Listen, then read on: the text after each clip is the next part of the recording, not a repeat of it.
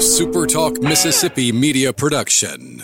Running a business is tough. If you're struggling with HR benefits and payroll, you're not alone. Many businesses just don't have the resources to keep up. That's where MWG Employer Services comes in. We provide a full range of employer services with everything from payroll to benefits to HR services and compliance and can create a custom plan that fits your needs and budget. We're a Mississippi based company that can help you focus on what you do best growing your business. Call MWG Employer Services today at 601 206 7966 or go to You're listening to Sports Talk Mississippi on demand, presented by Pearl River Resort. Escape to Choctaw, Mississippi and enjoy world class gaming, the Dancing Rabbit Golf Club, and Geyser Falls Water Park. Escape to Pearl River Resort. To the junction, in the grove, and to the top. This, this is Sports Talk Mississippi. On your radio and in the game, right here on Super Talk Mississippi.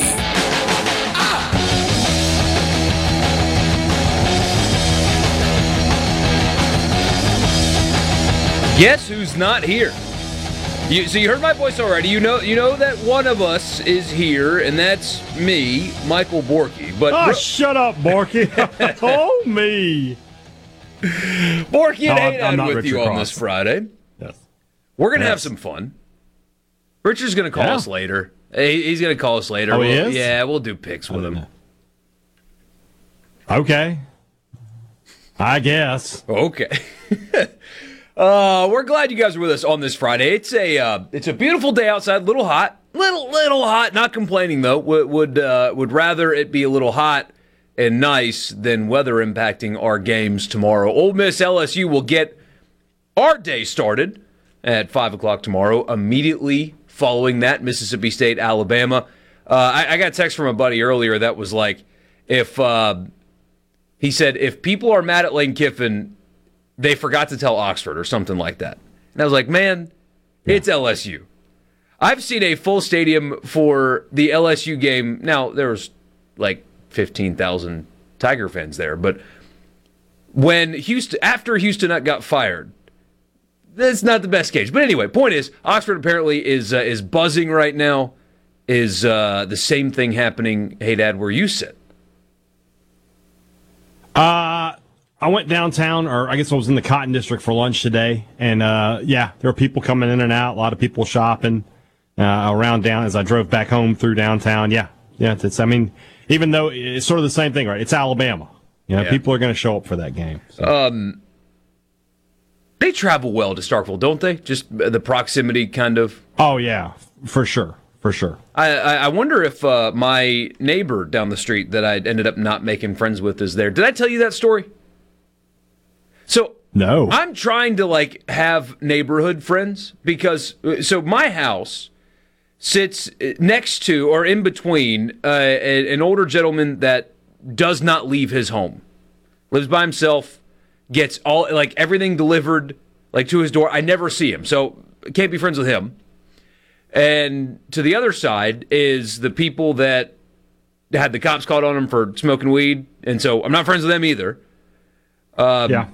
Across the street, it's a nice single mother with two young kids, but you know, we don't have anything in common. I can't be friends with her. So my options are kind of limited. You know, so I'm trying to expand my horizons in the neighborhood to have a guy like uh, on Sunday afternoon after we cut grass, we can like have a beer and just admire our work. You know, I'm trying to establish like yeah. neighborhood friends. And so I, I, was I got you. I was running with Maverick a few weeks ago.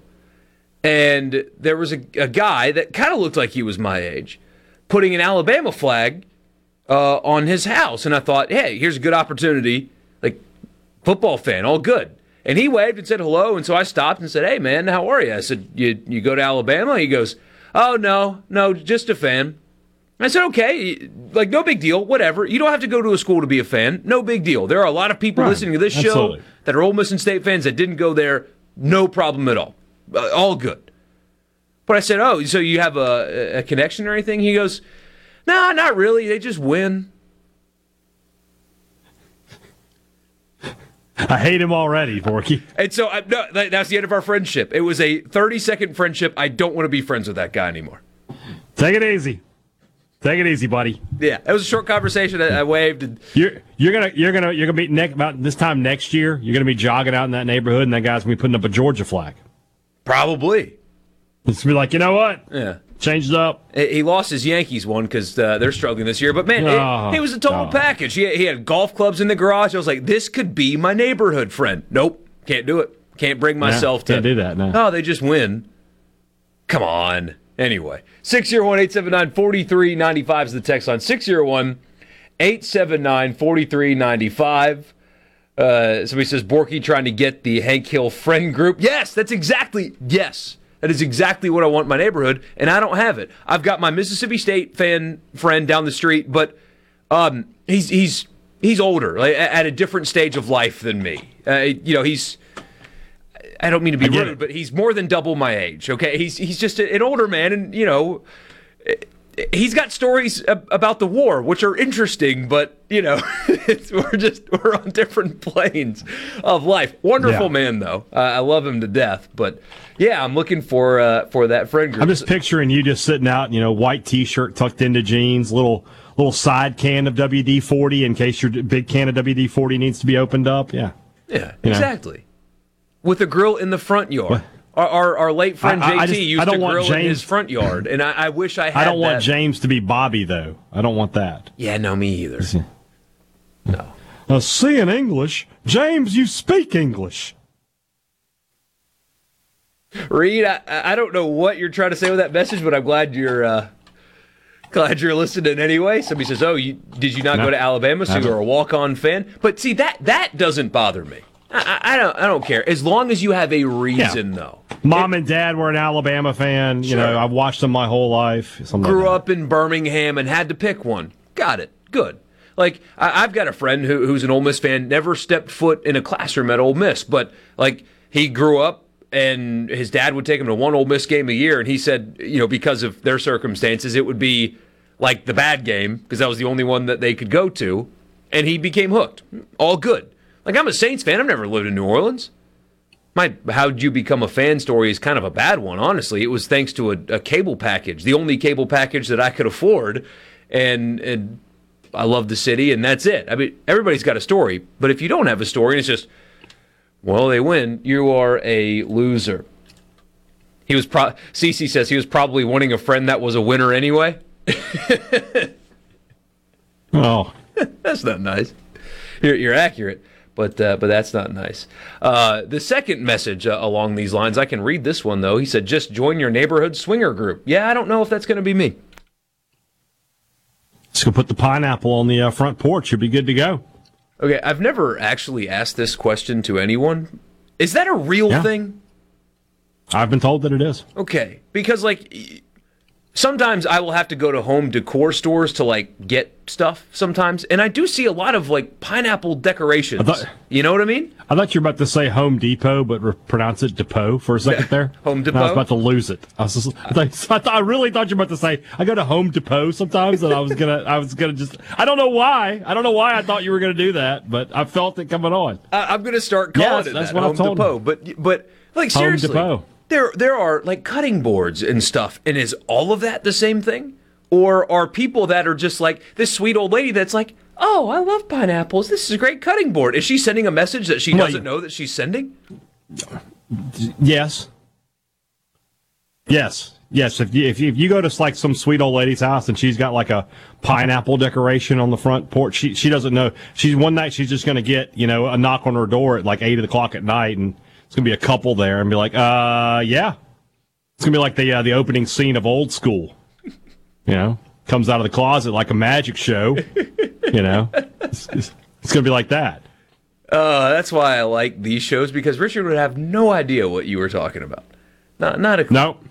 That's uh, all right. 601 879 4395. We get this message Top- here. there the it is, pineapple is That- also a correct. southern sign of welcome. Well, Dan in Hattiesburg has it right. The pineapple has to be upside down. It's an upside down pineapple. okay. Fair uh, fair enough. Okay. Yeah. I, knew, I think I did know that, yes. Uh, John says you do a great Hank Hill. Somebody says oh, I'm looking for a boomhauer, Thank you. or I need a boomhauer. My- my- I'll take anything. My Hank Hill and my my Hank Hill and my Brandon Walker are the exact same voice. That's my problem. Welcome to Barstool Sports. I'm Brandon Walker. Are they the same voice for you, or are they the same voice for them? They may just be the same voice. They're very similar. Might be the same voice, honestly.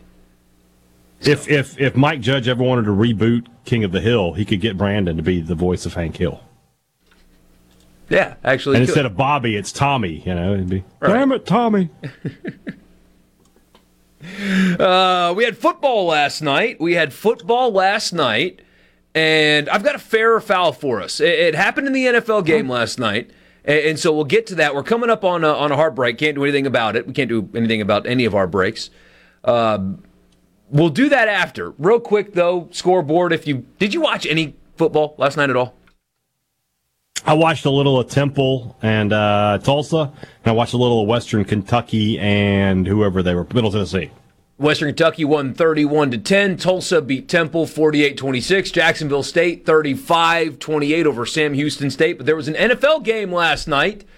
Uh, the Lions smoked the Packers in Lambeau. The Lions are for real. They've got wins in Arrowhead and Lambeau so far this season. We're three games into the season, and the Lions have wins in Arrowhead and Lambeau. But uh, something happened last night. You may have missed it. It's it's not I didn't think anything of it, but it went uh, viral on social media earlier today where Packers fans did something to a Lions player. Fair or foul, we'll tell you what that is. Get your opinion when we come back. We'll talk high school football at 337. We'll do two questions at the top of the four o'clock hour. Mississippi State absolutely must do what if they want to beat Alabama? Same thing for Ole Miss. We'll talk to Bruce, get picks from him. We'll give picks of our own. We'll do Food Friday. We are full on this Friday, and we are glad that you guys are with us. 601 879 4395 is the C Spire text line. We'll be right back. Just a few friends. Just a few friends.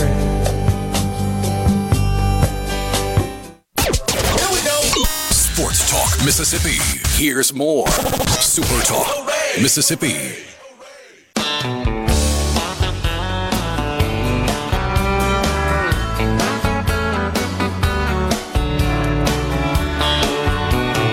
Sun is hot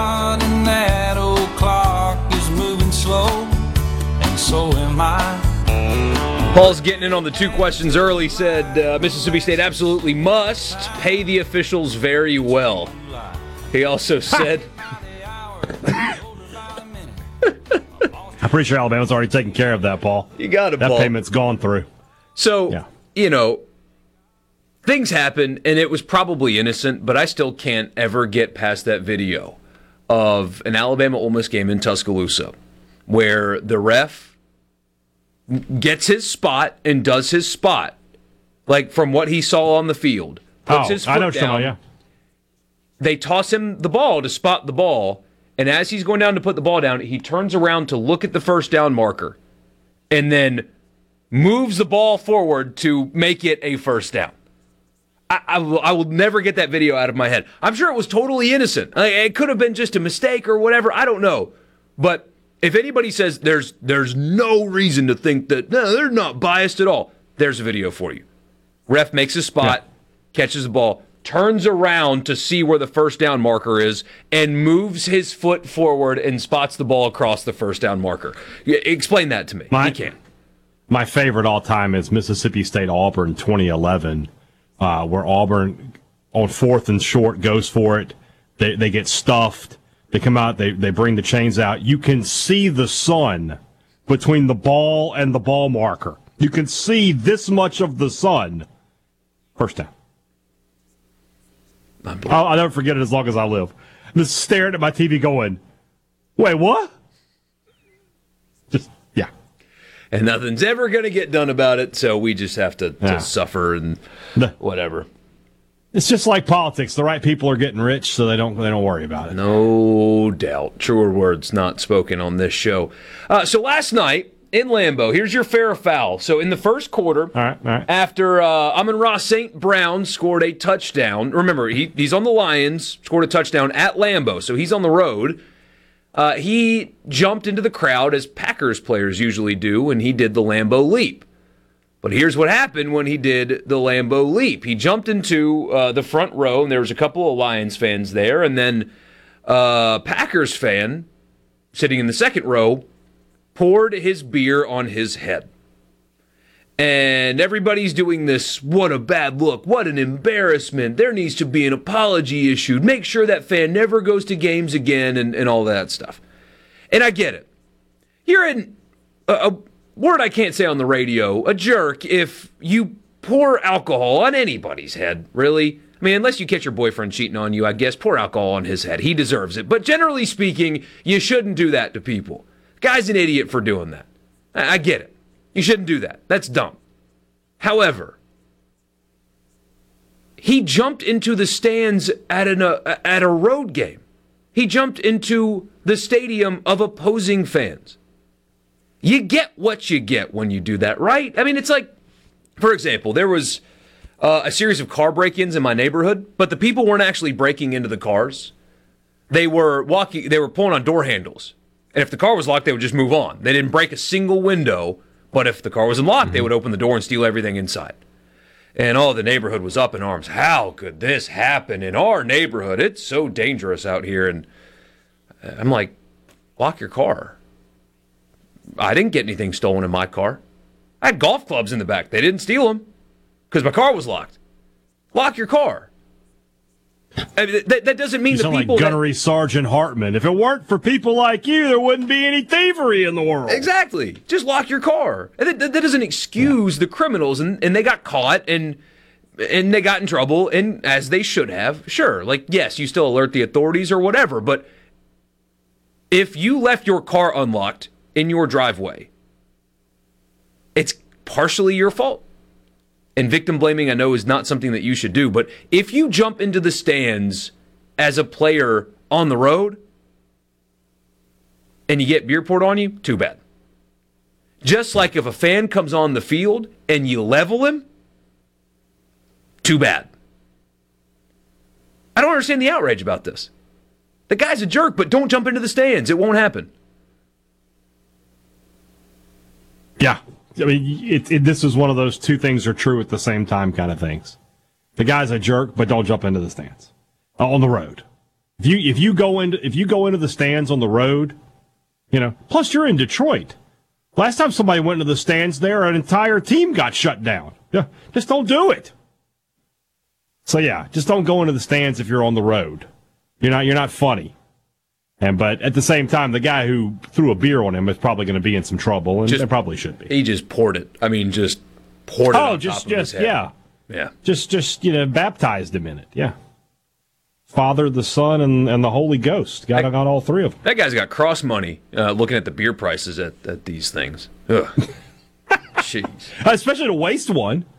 Right, yeah. it's one thing to buy it. He wasted it. He's like, ah, just go get another one. And I, I got another 20 bucks burning a hole in my pocket. Yeah. Jokes on that fan, too. He spent like 150 bucks on alcohol, like a beer and a half, maybe. And yeah. Lord knows what the second row at Lambeau cost to go to. So he did that, poured a beer yeah. on a guy, is probably going to get in legal trouble, and they lost. Just boom, boom, boom. Can't boom. do anything to him though. He's the owner. He's the owner of the team. Oh, that's right. Yeah. Yeah. Do what you want when you own the team. Uh, Lucas and uh, Union on the officiating thing said uh, 2017 at state, Calvin Ridley steps out of bounds by himself. He does. Comes back in, touches the ball first. Ref throws his hat, marking he stepped out, and then said no, he didn't. You have to refresh my memory. I don't remember that one vividly. That did happen. It did happen. 2017. It was it was the the touchdown that won the game for them. Step, he completely stepped out of bounds. The ref tossed his hat to say he stepped out of bounds, and they were like, "Nah, it's fine, be okay." And so here we are. And here, here we will always be. That, that's the depressing part about. I, I was talking to a friend about this the other day. The the depressing part sometimes about fandom is you know where you are and it'll never change. And I was trying to feed him that, oh, yeah, you can. Look at Clemson. That's the example I go to. Look at Dabo and Clemson. I mean, Clemson was a nothing program, and they wanted to fire him after a couple years. And then look at what they became. And that's not the best example because nobody buys it, but Uh, I, I've noticed this week that some fans are kind of struggling with that concept of, you know, quote, we will never be them, end quote. Yeah. But you're still here after just- all these years, so. Exactly. Yeah. Just, just, just, just enjoy what you can. Just do what you got to do. Just try to make, try to take it one day at a time. Yeah. You know, a lot, a lot of the lessons that apply to like you know other problems people have can be the same for college football. You have your good days and your bad days. Abs- absolutely. So James is now a Pelicans fan. He doesn't know what that means. Good, yeah. But when I ask him what his Yeah. favorite basketball team is, Pelicans. Like, yeah. And then I have him flex when I say, "Hey, James, do Zion." He'll go Zion and flex, even though Zion never plays. Um, uh, one of my friends asked me, like, "Why are you doing that to him? Like, the team sucks and they're never going to win anything." And I said, "Because life lessons. He's going to learn how to appreciate the struggle." getting through tough times, you know? I'd rather I mean, him be a got the, Pelicans uh, fan than, than, I don't know. You've already given him the Saints, Right. And now you're going to make him have this burden as well. He's going to be tough, though, man. You want to talk about healthy adult re- relationships that he's going to have? You know, his, his part, his significant other's going to have a bad day. He's like, all right, I have bad days all the time. Every Sunday, baby. I have, I have bad days every Sunday. And then Tuesday and Thursday and during basketball season. All the time. At least, at least fifty of them a year during the uh, from October through uh, through April. it's no big deal. That's why nothing bothers me, Borky. I'm a State fan, a Saints fan, a Giants fan. The Lakers have been the only thing that have held me up through the years. You know. Not wife and kids and wonderful home life. No, it's the Lakers. Yeah. They've won 11 world titles in my life. what do you Oh, want? man. you know? Before I had my wife and kids, I had the Lakers. 601 879 4395 is the text line. We will talk high school football when we come back, uh, preview the big games upcoming in this state, then transition over to two questions. Uh, see if we can get a couple messages here first. Uh, Tim, just gassing you up today, hey, Dad. Uh, like, you know, I don't know how much you sent to Tim to send this message, but I'm just going to read it. It's a Friday. He said, Hey, Dad, I'm an Ole Miss fan, but your show Wednesday night is great. Seriously, my friend, you, in my opinion, have made it to the big leagues. This should, Well, make yeah. this should give you a boost on a Friday. I, I got a boost I a little bit earlier today, I from had two uh, different people tell tell me that I was doing good. Nice. I guess they're listeners. Yeah. So, including one who said she was grilling some big thick steaks tonight, and I was like, "Well, now that, now I need to walk further because I'm coming to your house for a steak tonight." Awesome. So Tim And then she tweeted a picture of the steaks, and I do want to go eat those steaks. They are big steaks. Awesome. Awesome. Yeah, we need good vibes on a Friday here, especially with Alabama and LSU in town. You get gassed up by Tim. Absolutely.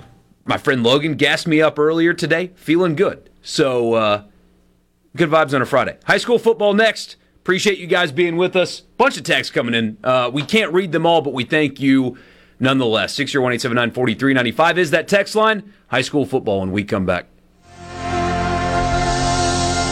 Let the broadcasting of the disturbed continue. Sports Talk Mississippi. Super Talk Mississippi.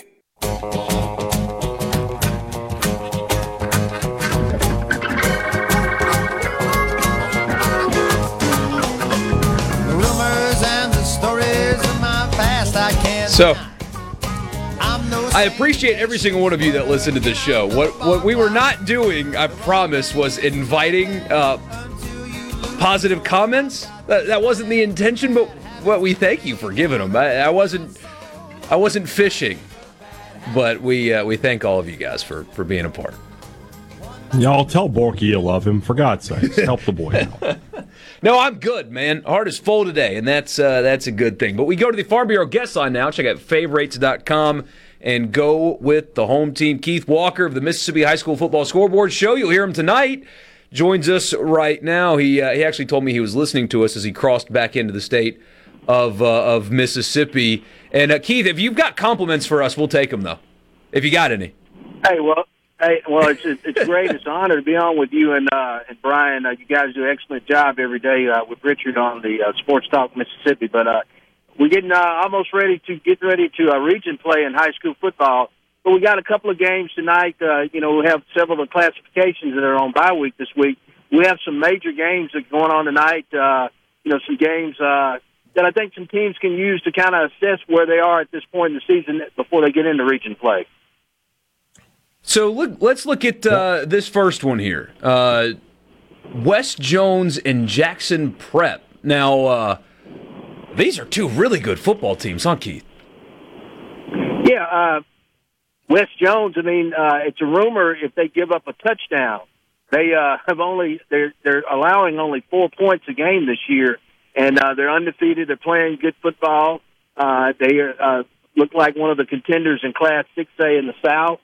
You, go up against Jackson Prep, who uh, last year broke through, kind of ended MRA's uh, dominance in MAIS, and they're a typical prep team. Uh, they play good defense. It's going to be a intriguing matchup. This is, I think, it's going to be a defensive game, and if they come down to which team's uh, offense can get a little points uh, in, in deciding this one. Kind of maybe favor West Jones because the game is in Soso. It's real tough to win down there. But uh, Jackson Prep's got a good team. It should be a great game.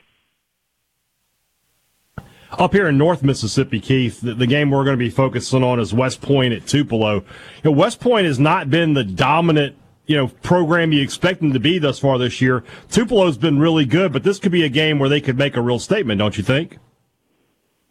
Yeah, uh, I, I kind of like to use the old Corso uh, line. Not so fast, my friend. Uh, with West Point, you know, Coach Chambless does a great job with that team. The last couple of years, they've kind of been starting out slow. They play a great schedule. You know, they played Starkville, Louisville, uh, teams that are like very uh, highly ranked this year takes them a little time, but once they get into their region, they play.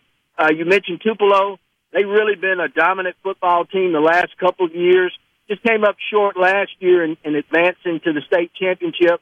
And uh, this year, Tupelo had had only given up two touchdowns going into that game. They played out of uh, state last week with the uh, Houston out of Tennessee, and Houston, uh, Tennessee, just got them there at the end. Uh, they got a touchdown with six seconds to go to win that game. But uh, the wave, and it's the battle of the wave, uh, Brian. Uh, when you have the green yeah. against the golden wave of Tupelo, uh, you don't see that a whole lot.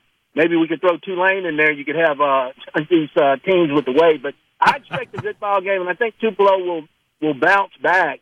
Uh, you know, they they were really playing good, dominant football. I mean, they beat Oxford, great program, uh, just recently, forty nine to seven. So I look for the Wave to come back and uh, with a good game. But you know, Coach Chambless, they have uh, what I think eleven state championships. They live in that state championship game, and they're going to be heard from before the season's over. Here in Starkville, it's homecoming. Starkville's taking on Greenwood tonight. We're just talking about Tupelo and Starkville. Are those the best two teams in in seven A for you? Do you think the state champion comes out of the north again, or, or, or do you think there's somebody in the south that can that can challenge them? I would say right now, Brian, I I, I favor I favor uh, Oak Grove. Uh, I've been really impressed with them. That's another team. Uh, they're off this week, but they played a great schedule. They uh, had a nail biter a couple of weeks ago with MRA uh, out of the MAIS, but they went out of state and beat Hoover, Alabama. They beat Wayne County. They shut them out forty nine to nothing. Coach Causey does a great job down there uh, at at, uh, at uh, Oak Grove. I, I think I would say, you know, like maybe I would have been leaning more like a Oak, Oak Grove, Tupelo championship. But you got some teams that have quietly had uh, good starts, and I think seven eight uh, is just basically guys. It's it's really balanced. You have uh, the Pearl Pirates who uh, are off to a five and zero oh start in that region with Oak Grove. Uh, everybody's team that they thought was going to be the team this year, Brandon, started out slow, but they kind of seem like they've turned things around. Won the last couple. Madison Central's had a couple of tough losses. You can never count those guys out. And Ocean Springs, a team uh, that played Brandon in the South uh, Championship last year, just lost the nail biter to them. They're off to a good start, and let's even throw Northwest Rankin in the mix. Off to a four and one start. That's Lance's alma mater. Uh, you know, so I know Lance is uh, really high on Northwest Rankin, and we'll maybe hopefully get a chance to see that game with Pearl that opens up region play uh, next week. We get a text here on the text line from uh, Lucas uh, saying that he feels like Union at Eupora is a sneaky good game tonight. Got any thoughts on that one? Yeah, Union uh, off to a five and zero oh start. uh, quietly having a great season. I think Eupora coming in there three and two. Uh, the Eagles always are uh, tough team. Uh, one I wanted to mention that we didn't mention is a battle of undefeated teams in North Mississippi uh, you, uh, with uh, Houston.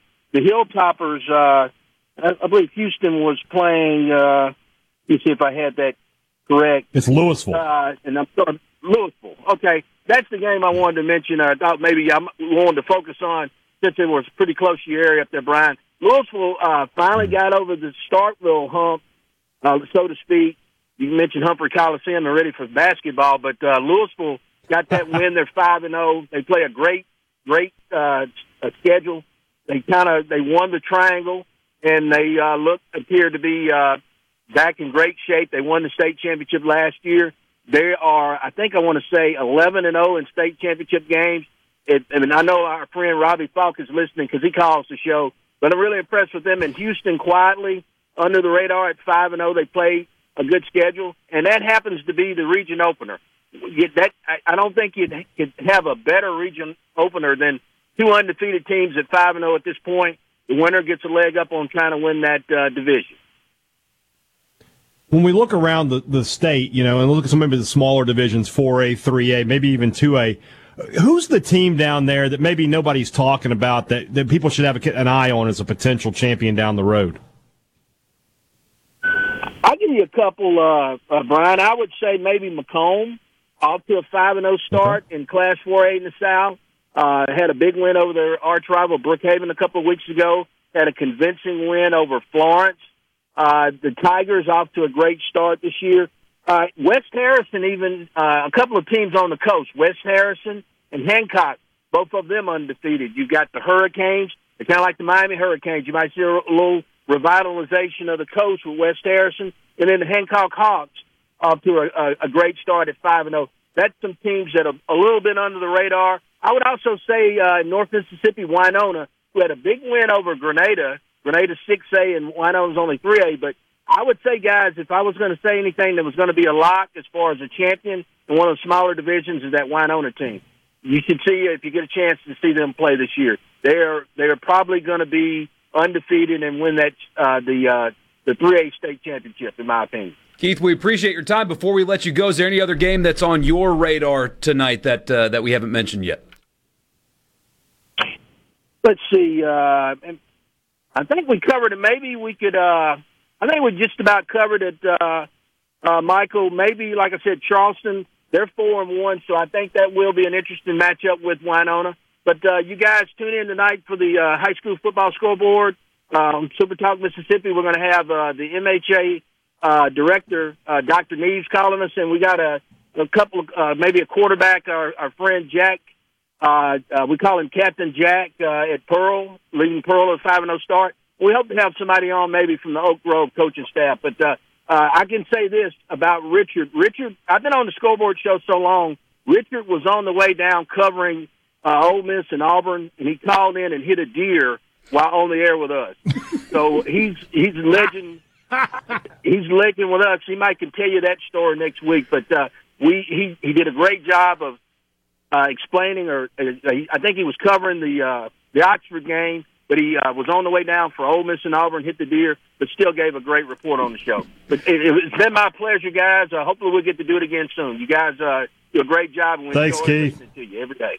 Keith, you're the best. Thank you so stuff. much. Uh, have a good show tonight. That's uh, it's Keith Walker scoreboard show tonight. On uh, if you're listening to us right now, you can hear Keith tonight. Thank you uh, to him for I- joining I- us. And I just thought Richard killed people with my boredom to death. I didn't know he actually ran over living things so like that. you know that Richard was driving, saw the deer on the other side of the road, realized Mm-hmm. I haven't washed this truck in a while. I need a new one. just mowed it down. Just mowed it down so he could get a new F one fifty. I nearly hit one the other day. I was I was driving on 82. I know I only got a few seconds here, and I, a buck comes out in front of me. I was like, "That's a nice buck." And at the, out of the corner of my eye, I saw the doe, Oh, and I missed her by about a foot. you could have fed the family for a few weeks though if you if you happened Oh to my uh, gosh! take it out. If I had gotten them both, yeah, yeah. 601 879 4395 is the text line. We will be right back. We'll start turning the page to Ole Miss LSU and Mississippi State, Alabama when we come back.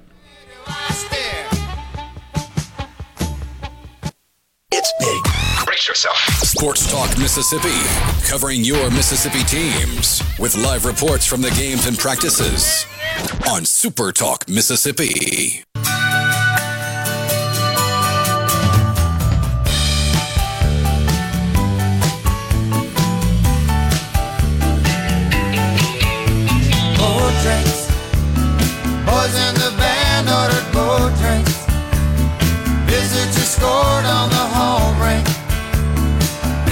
You know, I got to say, though, Yeah? and I love Buffett and all, but the Richard's not here today. Where's my Van Halen Friday?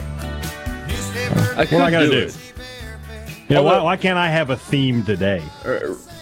I know that Buffett's passing, and I'm, I'm not making fun. I, Buffett's passing, you know, tugged at the heartstrings of, of one Richard Cross there for, for a little while. So he asked if we could do Buffett Fridays for a, for a while, and I'm honoring that.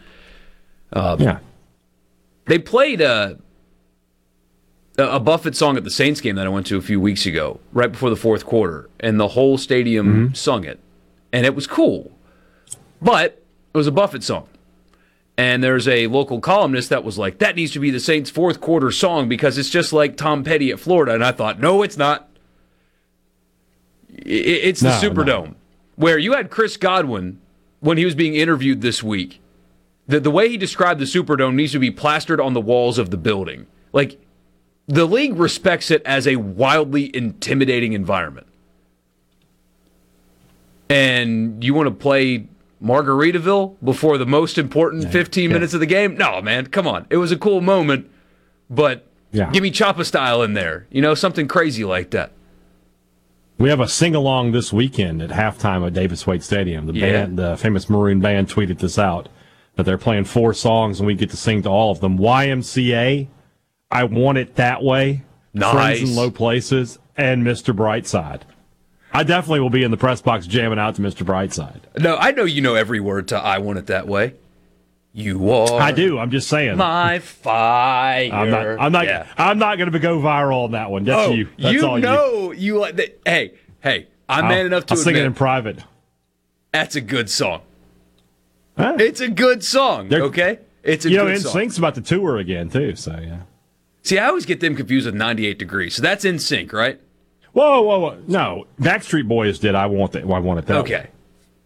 NSYNC's the one with Timberlake. That's the one you shouldn't get confused with other people. Oh, well. That's that's the big one. Yeah.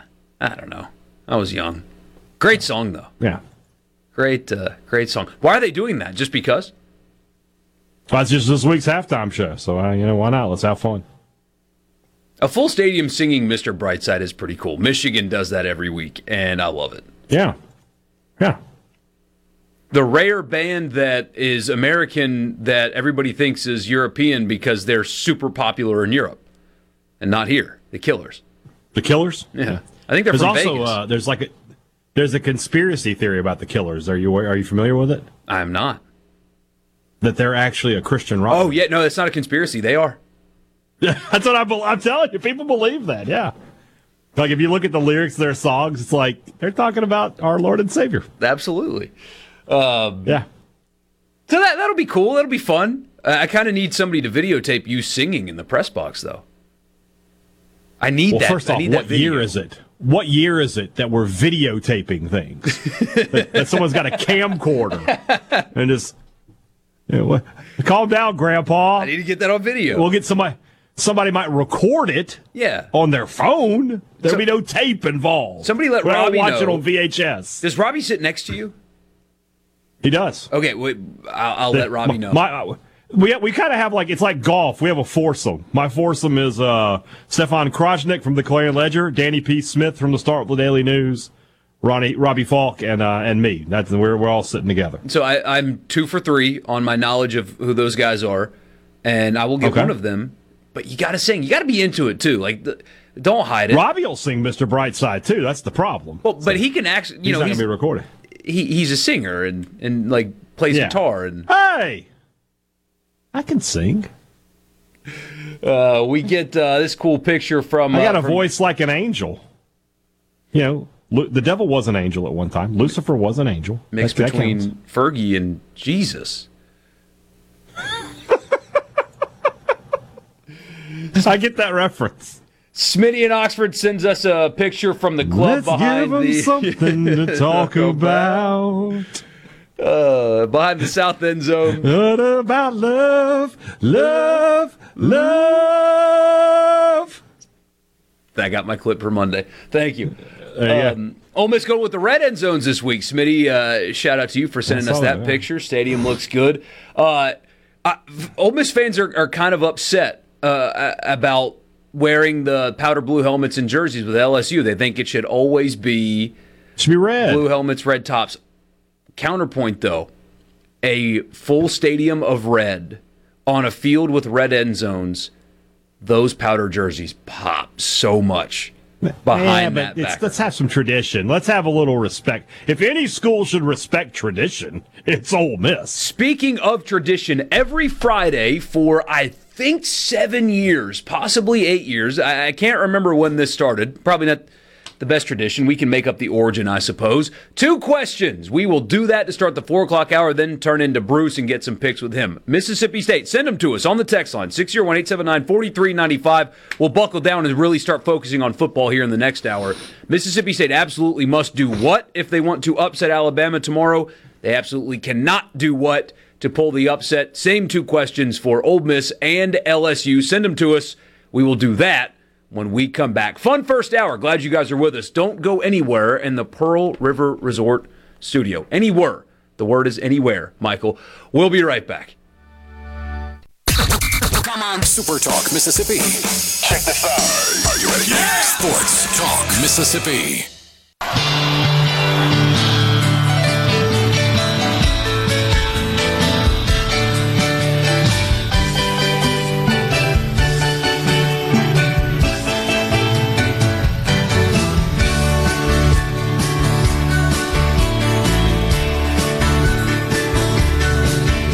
The text line uh, during that break, and uh, we need to apologize to some of you. Apparently, the emergency alert system uh, blasted during our high school football segment, and we can't control that. That, that is, we can't control that. It just it's going to happen. But happen. we're not at war, if you're wondering. Yeah. Yeah. You remember uh, what was it two years ago or last year when uh, the the guy working uh, at the Hawaii emergency alert system uh, sent a mass uh, incoming bomb message to Yeah. everybody on the island? Yeah, that was Yeah. that was something. Six zero one eight seven nine forty three ninety five. I'm Borky. He's Haydad on a Friday at Sports I- Talk Mississippi. I got to be honest with you. You know, somebody from Super Talk just tweeted this video from the Gerard from Gerard's show, saying, "Is Taylor Swift the most powerful person in America?" What a joke! I could whip her in a fight, no question. You kidding me? She's a girl. Taylor Swift could swing a political election. I bet. I bet she could. One hundred percent. If she came out today and said, "I encourage all of my my fans to vote for whoever," even if it was like somebody they politically didn't like, like, and, and I would be honest, the average Taylor Swift fan probably not a fan of Donald Trump. But if she said, "I encourage you all to vote for Donald Trump," they would swallow that down and vote for Donald Trump. So this might be this might be a little extreme. I feel like Taylor Swift could get Nikki Haley to win everything. Whoever she put I her, think she's if that she decided to put the full might of her power behind her, yes. But pound for pound, though, I'll give her Jack Johnson and Tom O'Leary right here. Oh, oh, don't worry. We are um, we are now approaching week two of the Taylor Swift sitting in the box at a football game news cycle. By the way, uh, she'll be at the Jets Chiefs game this weekend. So, really looking forward to uh, to having everything I consume be centered around Taylor Swift. And again, she's very popular. A lot of people like her. Honestly, on some of my running playlists, there's Taylor Swift songs in there, and I don't skip them. Like I, I get it. But football media, like tripping over themselves to color, cover Taylor Swift's presence at her boyfriend's game, will never not be mm-hmm. weird to me. Just like let the girl live. Let, let Travis Kelce live. I don't know. Anyway, All right, two questions. Mississippi State, if they are going to pull the upset tomorrow night in Starkville, they absolutely must do what? And yes, we already got the score more points than Alabama Tech, so get that out of the way now. They absolutely must do what? Hey. Exercise their Second Amendment rights? I, I don't. I don't know. I don't know. Um, the real answer is they need to find the running game to go with the vertical passing game they had last week. You know, I don't think Will Rogers is throwing for 487 yards against Alabama. Not at all. But I'm pretty sure if Mississippi State would, would take 270 if they could get 100 on the ground. And, that might give them a fighting chance in this game. You know, two weeks in a row, you know, against LSU, they didn't really run the ball at all. Uh, Marks only had nine carries. Last week they tried to run it, but South Carolina just basically said, we're going to let Will Rogers beat us. And if he does, he does. And he almost did. So that's what it's got to be. They got to have more balance this week. Barbay, I'm interested to see if he's back up in the booth again this week. That was the big story up here that, you know, after being on the ground the first three games and telling us in the offseason that he was a big, he wants to be on the field when he's calling plays. Moved up to the booth last week and, and State's offense takes off a little bit. I'm interested to see if he's up there again. Interesting. Uh, I would love to know yeah. if we ever get to talk to him again. Hey, what's the difference?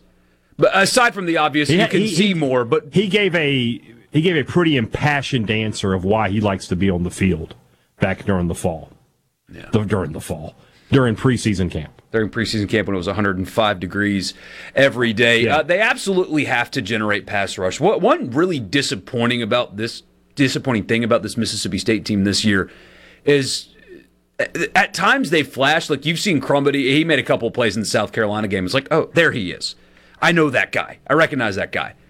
They got to generate consistent pass rush, though, because Milroe, uh, while certainly not the best quarterback they've seen so far this year, is talented and capable enough to distribute accurate footballs vertically. Like he, he can't throw the football downfield. He, he's not a bum with his arm. He's not a guy that can only run. And I, I mean, when he throws the football, it flutters into the second row of the stands every time. Like he, he's capable enough to burn you if you let him sit comfortably in the pocket. State's got to get there, and at times they really haven't uh, this year. At least not to what we expected out of that defense and, and generating pressure and pass rush and explosive defensive plays.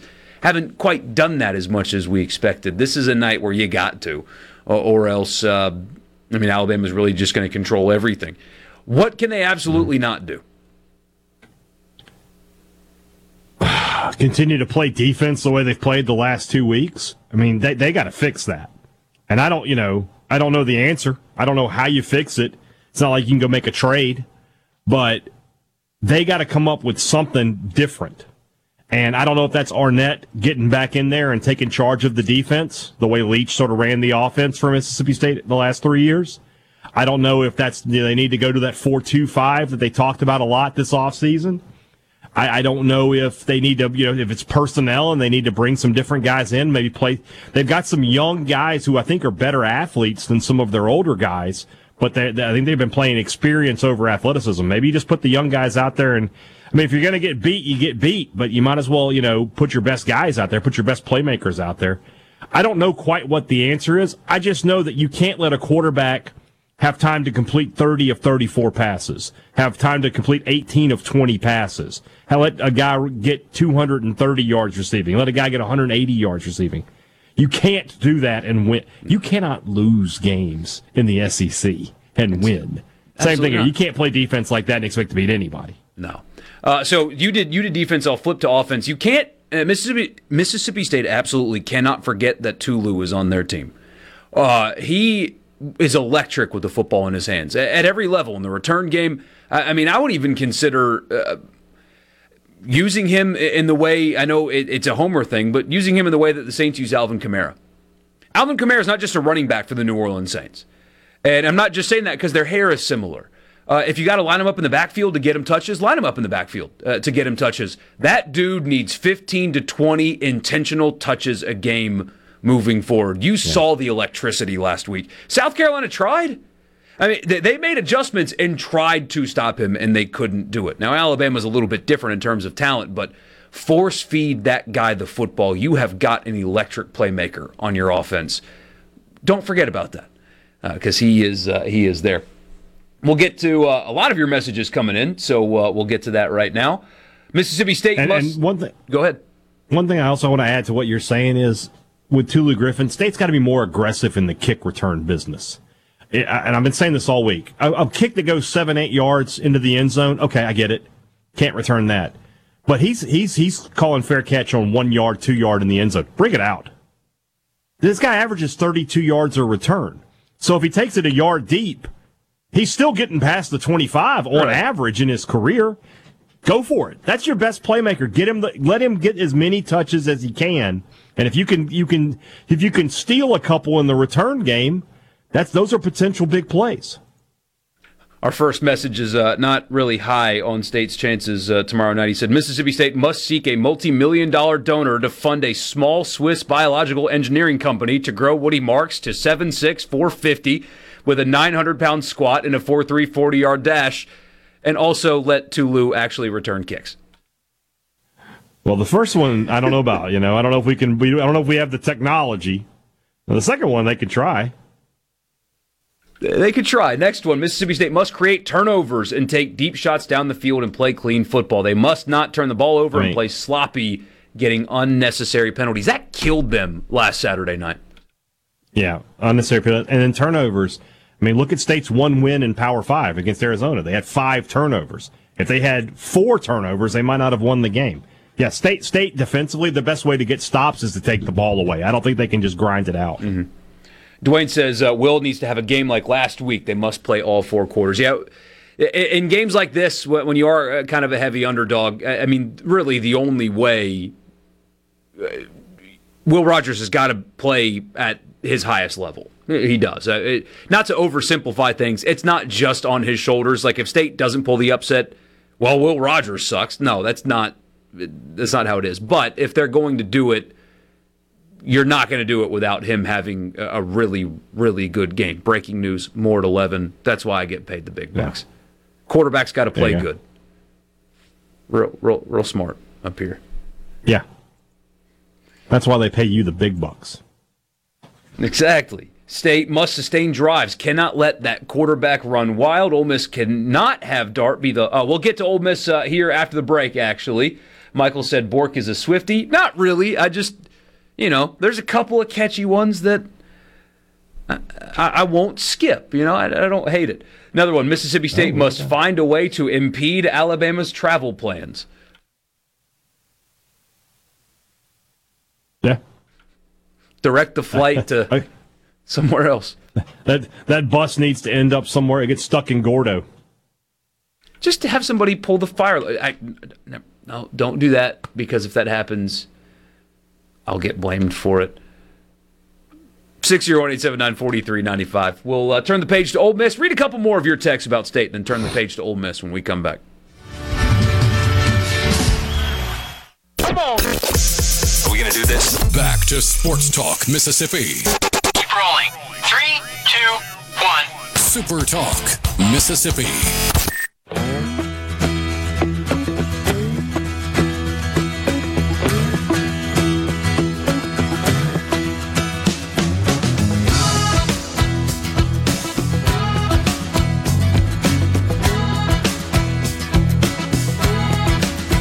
Well, I'm a tidal pool explorer. I'm concerned, Jerry. I'm concerned. I brought up pulling the fire alarm at the Alabama team hotel. Now he's asking, "Hey, Dad, where Alabama's team hotel is?" I don't like the storm I've created. Do you, I don't Do you know. know the answer to that? I do not. No, I, I'm not familiar with Alabama's travel plans. I assume it's not in town uh, for a multitude of reasons. I mean, a road team staying in the town that they're playing in, a college town on a Friday night. I, I know you'd love to think all 85 of your players are locked in and focused, but they've got cell phones. No, they're not. Yeah. No, no, they're not. I assume they're staying in like Tupelo or something. So, don't get any probably a ideas, Jerry. one. But at the same time, it's, it's only a 90 minute drive and it's an 8 o'clock game. Why not sleep in your own bed and just drive over the next morning? Maybe they do that. That probably makes more sense. For an 8 o'clock kick, you could leave Alabama at like, you know, 2 o'clock, get here in plenty of time. 8.3 we get on the text line. 8.3. That's the Dogs' average points per game against Alabama since Saban has been there. What a stat. We'll consider it a win if we crack double digits and cover the spread. So, moral victories in the SEC are not a thing typically. They're not, and they shouldn't be. It's a wins and losses business. However, if we show up here on Monday and it's 31 21, you should feel okay about the, more than okay uh, about the result as a state fan. Yeah. yeah. It's not like that every year, yeah, I, but in year one, coming no. off of a tough loss on the road, yeah, especially if you say 38-21. I mean, you assume Alabama's going to score a fourth quarter touchdown, right? So if it was 31-21 coming into the fourth, you're fine. Yeah. You feel good. If you were competitive, that that yeah. that does matter at least in this stage. Uh, got a ton of your messages. We can't get to them all because we got to turn the page, talk uh, Ole Miss LSU, and then get to Bruce. So Ole Miss, hey, Dad, absolutely must do what if they want to pull the upset and beat LSU tomorrow? They got to be the more physical football team on both sides of the ball. Know, LSU is a team that pushes people around. They have for years. They're bullies. Uh, Ole Miss has got to take that from them. They need to be able to run the football. They've got to get Judkins going. And then defensively, they've got to you know be aggressive and get after uh, Jayden Daniels. I mean, this is two weeks in a row he's been SEC Player of the Week. You got to knock him down a peg if you want to want to have a chance to win. You you let Daniels have time in the pocket, he will find his guys. Yeah. So they they've got to control the line of scrimmage and be the more physical team if they want to beat LSU on uh, on Saturday. Yeah. So you talked line of scrimmage is getting to Daniel, so uh, I'll, I'll revise mine because I was along those same lines. I mean, you got to get to him. If he sits in the pocket in a clean pocket, he will carve you up for four quarters. I mean, he, he just the comfort level of the way Daniels plays at this time this year as opposed to this time last year is impressive. He has grown a lot uh, as a quarterback. You got to make him uncomfortable, or else he's going to just burn you. You got to protect Jackson Dart. I mean, if if you want to take advantage of LSU's main vulnerability, you got to give your quarterback time to step back and throw the football. I mean, his time to pass last week against Alabama, frankly, his time to pass in the last three weeks has not been good enough. And you know, we've gotten a couple texts throughout the week. Well, put in Sanders; he would do better. It's like you you guys, you're not seeing how poor the protection is. And if that doesn't improve, doesn't matter if it's Spencer Sanders or Jackson Dart or Tom Brady. It, it's just they have got to protect better. LSU is vulnerable in the back end. You can exploit them. I know Ole Miss is still banged up. You, you would think with another week under their belt, they're getting healthier, and Harris may be able to give you a little bit more. And Franklin had a full game under his belt, and Prieskorn had a full game under his belt. Maybe that helps. But if you don't protect, it doesn't matter if they're healthy or not. LSU's vulnerable there. You have to protect. If you do, kind of uh, a 1A, 1B, Dart's got to deliver accurate passes vertically. If the opportunities present themselves, he's got to take advantage. We'll see if he can. What can Ole Miss absolutely not do if they want to upset LSU tomorrow? They they can't. I, I don't know. It, it doesn't seem as simple as do what they did last week, but they can't be the, the Ole Miss team that has been that's been in these big games before. I mean, in these big games against the, the, the higher ups of the SEC, for the most part, Kiffin has not delivered. Uh, he hasn't, hasn't beaten Alabama. He's one and two against uh, against LSU in the one win uh, coming uh, you know against a, an outmanned LSU team in 2021. Um, he just hasn't shown up in these games. Kiffin, you know, his team needs to be ready, but Kiffin needs to be ready to coach in this game. One thing you notice about Ole Miss through the years is that, you know, they're, they're such a great first quarter team. You know, they come out, they get out to a fast start. They didn't last week, and I think that's what, what hurt them.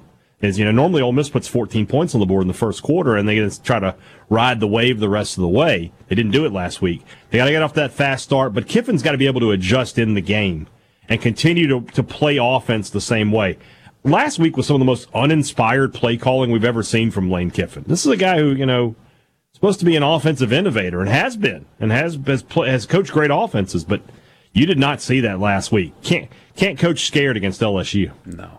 Uh, this is kind of a wild card here. So, uh, I mean, defensively, uh, as as improved as Ole Miss is, I, I think they're going to have a, a, more difficult time keeping LSU off the scoreboard than they did Alabama a week ago. And Um, you know, we've talked about that a lot this week. I mentioned it the other day, but I think it bears repeating. Ole Miss can't be as bad as they were on special teams last Saturday and, expect to win this game. I don't think you have to be perfect uh, to beat LSU because they're not a perfect team. If they're not perfect, you don't have to be perfect to beat them. But you have to be really, really good in all facets of the game. Dart's got to be really good. You, you, you, can't blow coverages on defense, and you can't miss field goals, and you can't ha- shank a punt. Um, you, you can't have a punt blocked. You, you can't have a returner that sacrifices 10 yards when he could have just put his hand up in the air and gets bailed out by a targeting. That might not happen this week. They were really bad. Punting was bad. Again, missed field goal, got one blocked you're not beating LSU unless you are significantly cleaner in that aspect of the game. So much focus goes on the other two, and rightfully so. But Ole Miss lost points because of special teams play last Saturday.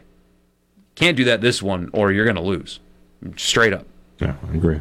I agree. To the text line we go. Jackson Dart needs Taylor Swift to, uh, to show up and sit in his box to give him the support and extra gear to win. she there you go. She's she's taken now. If uh, if you believe it's not a publicity stunt. Um, Debbie's asking, does Ole Miss really have a chance to beat LSU? I hope so, but I don't know. There's always a chance. I mean, it's only a two and a half point line, Debbie. Somebody thinks that uh, they have a chance to win. LSU has a glaring weakness that if Ole Miss can exploit, no, they will not win. But if they can, they've got a shot. It's an oversimplification of a very complex game, but that's what it's going to come down to. Dwayne says for Ole Miss, it uh, goes without saying they must slow down Daniels. Jeremy says I think Ole Miss has to exploit the LSU secondary, who has not been very good, to get the win. Jeff says Ole Miss cannot run 20 Jeff sweep, jet sweeps. In fairness, that's usually a very successful play for them. Alabama just out physicaled yeah. them on the edges, and it, it, didn't work. And they probably should have gone away from it, but it, that that's not something that they always struggle with. They've had success with that in that offense in the past, even this year sometimes. But I, I see your point. You, you, can't be married to that uh, like they were last Saturday. Agreed. Another. Dave says Kiffin cannot be listening to Taylor Swift during the game. He cannot. No, I no, agree. No, no castles crumbling, uh, crumbling this week. Another one. What's Britney? What? We've got off the rails. N- the next message. What's Britney Spears doing? She's free. Maybe Jackson can play for his new Cougar. I feel like we're about to like Mike Patrick. What is Britney Spears up to? what is she doing with her life? I need to find that audio. Gosh, I'm going to find that audio. So actually, good. if you don't understand, it is, hey, that's it is one of the funniest things ever. The most out of place uh, drop in from an announcer ever. Isn't the game in overtime? I think it's yeah, in overtime. It's yes. It's Alabama, Georgia in overtime. He's like, "What's Britney Spears up to?" And Blackledge just looks at him and goes, "What?" uh, we will play that for you after yeah, we'll find that. we uh, we talk to Bruce. We got picks coming up with Bruce here in a little bit. We'll get Richard on the phone uh, do some picks in the 5 o'clock hour. By the way, Polk's Pick 6, supertalk.fm slash Polks. If you want to win a cooler full of meat, yeah, we uh, you listen to this show, you win meat. It's kind of cool. Um, it is not like one link of sausage. Like you get a cooler full. Uh, supertalk.fm slash Polks. You make your picks, not against the spread, pick winners for six games. You do a score tiebreaker. I think this week is the Ole Miss LSU game your name, your email address, and it's only to verify your existence. We will not use it for anything else. Submit, and if you have the best picks plus score tiebreaker, you get a cooler full of meat on Polks. Supertalk.fm slash Polks is where you go. We'll talk to Bruce Marshall next, get some picks from him in the Pearl River Resort studio. We'll be right back.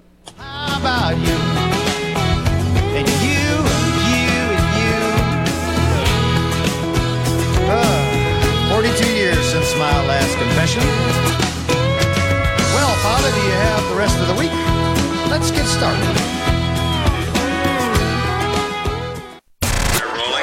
You're hearing Sports Talk Mississippi. What? What? This is so awesome. on Super Talk, Mississippi.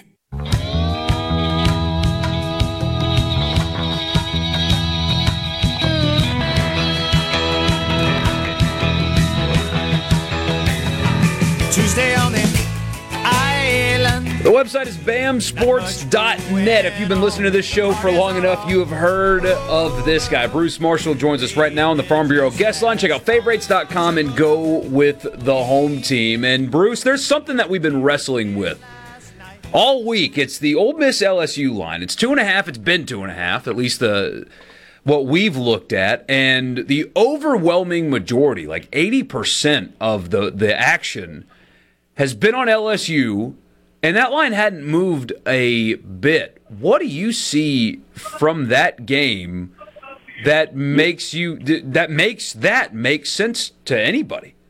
Yeah, I think it's a lot of it's a lot of smaller bets coming in on uh, LSU. I don't think the books are that exposed on the dollar side yet. Um, although they're and it's you know to move up to three, uh, they usually need a real reason to do that, and they'll they'll do it. But and I wouldn't be surprised if they did before kickoff.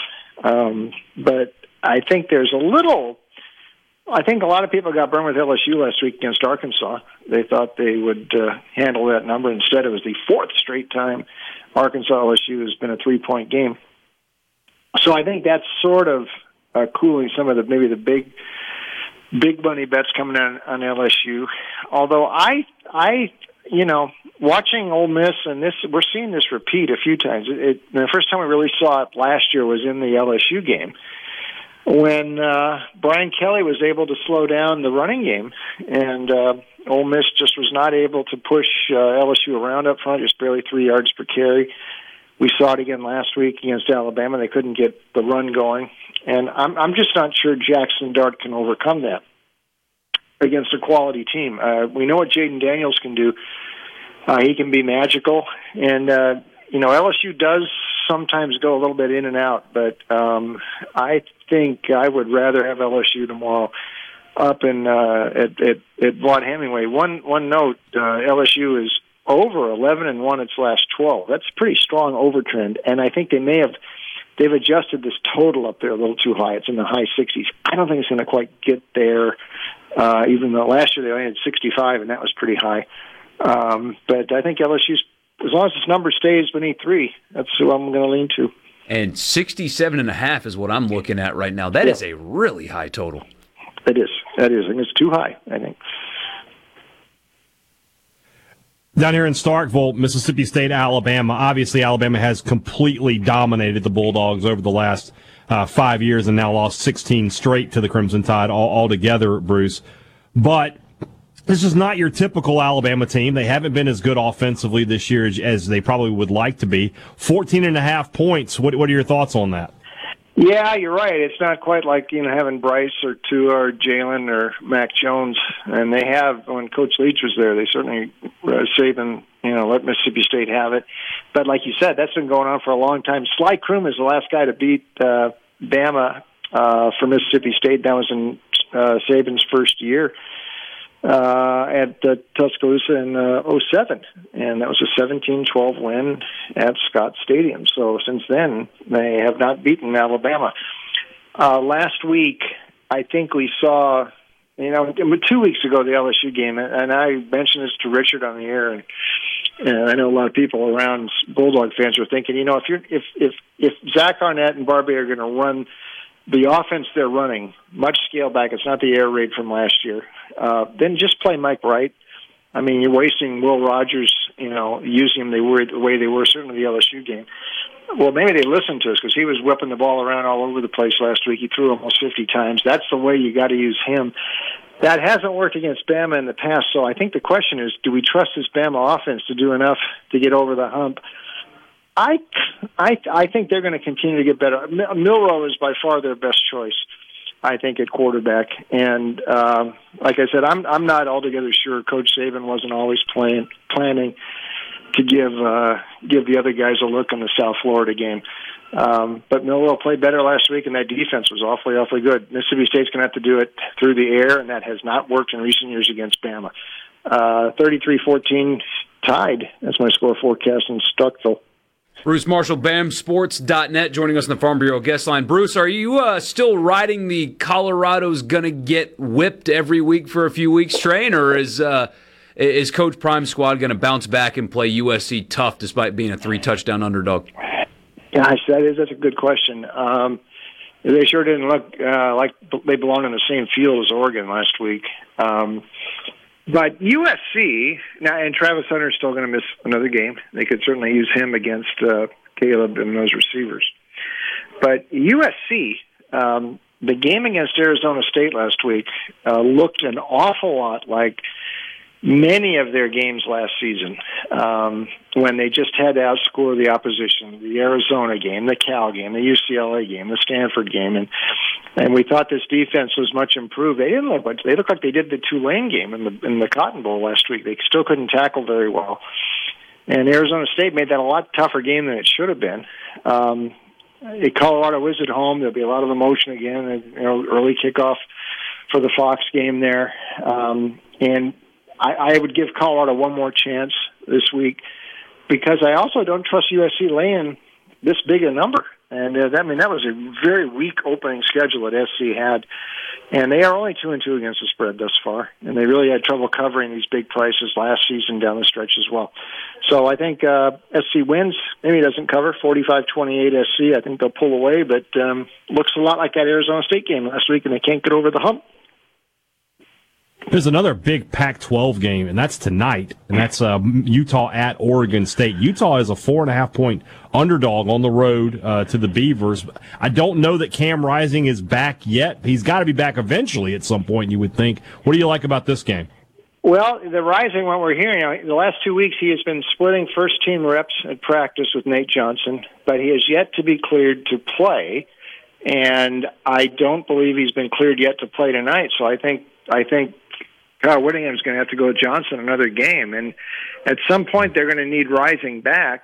Uh, if you look at the national offense stats, uh, Utah ranks 112 coming into this week. Now they are uh, they are unbeaten, but they're doing it with smoke and mirrors. They're out on the road. They darn near lost a game to Baylor a few weeks ago, out on the road. Um, and they catch Oregon State, which is in a bad mood after a tough loss to Washington State last week, which is no shame this year. And at home, or Oregon State has been great. That's the other thing to note here with Utah. And I, I sort of deviated from this last week, but uh, Utah, you generally go with them at home, and you don't have to be scared of them on the road. And they're on the road this week. Uh, Oregon State's very physical with uh, Martinez and Fenwick running the ball, and DJU is better than what they have last year. He is not the savior for them, but he gives them a little bit more upstairs and throwing the ball than they have with Gulbranson and Nolan last year. I think Oregon State gets them tonight at home, 27-17. Beavers, I'll lay the points in Corvallis. Uh, Bruce, uh, I feel like Hugh Freeze was trying to send a message to his fan base that they're not receiving well, but it sounded like he was trying to caution them that it might not be pretty when Georgia comes to the Plains this weekend. Do you see it, it that way? The game itself, uh, it just it sounded like he was giving a warning. Yeah, well, that's sort of his uh, self-preservation instinct. There, he doesn't want the expectations too high and then have it dashed. Uh, but I, yeah, he's always got something up his sleeve. But I, I wonder this year how much he can have his up, up his sleeve. I think we saw that was a real red flag last week at College Station, and it just suggests he doesn't really have the offense to trade points this year. And Payton Thorne is just there's only so much he's going to be able to do, and what can they do with Ashford? I mean, this that was just not pretty on any front uh, last week, and uh, so I, I I think that's until uh, he can go in the portal and bring someone else in next year. Auburn's going to this could be a recurring problem the rest of this season. Now the question here about Georgia, Georgia has not covered a point spread yet. Now they've been at home and they've been a big favorite in every game, but they have yet to cover a spread for what that's worth. Interestingly, Michigan has also not covered a spread this year. They're the number two team, and they're on the road this week too. So maybe I get the feeling Georgia's been just kind of bored, um, and maybe they do need to get out on the road. And Carson Beck's numbers aren't all that bad. I think this is when we'll sort of see the real Georgia show up. Uh, 31-13 Georgia. Maybe Hugh Freeze is right, even if he's just trying to pull a leg with what he's saying, but he might end up being right. I just don't know how uh, Auburn can trade points with the, the offense that's not showing much. Bruce, you're the best. Thank you so much for your time every week, and uh, we'll talk to you again next Friday. Okay, Michael. Thank you. Bruce Marshall, BAMSports.net, joined us on the Farm Bureau guest line. Check out favorites.com and go with the home team. Yeah, I'm I'm very confident that he is right about Georgia Auburn. Yeah. And that's probably not good for Bruce, but yeah. I, I expect I expect a bloodbath. The only game I, would have liked to ask him about that I find very interesting is Clemson, a seven point favorite to an undefeated Syracuse team on the road. Garrett Shrader getting one last shot at the Tigers there. I, I, just I got a feeling on that one. Things, but you know, really my, fall my feelings haven't exactly. You know, I'm, I'm I'm here at the Super Talk Studios, not my penthouse at the Wynn Las Vegas. Hey, you got sushi paid for by me because of your instincts. I haven't I haven't Haven't- yet. Not I yet. haven't yet. But it's coming. So, 601 4395 Uh We have the audio Yeah. of one of the most bizarre football play by play calls you could ever hear. We'll play that Let's when we it, come yeah. back.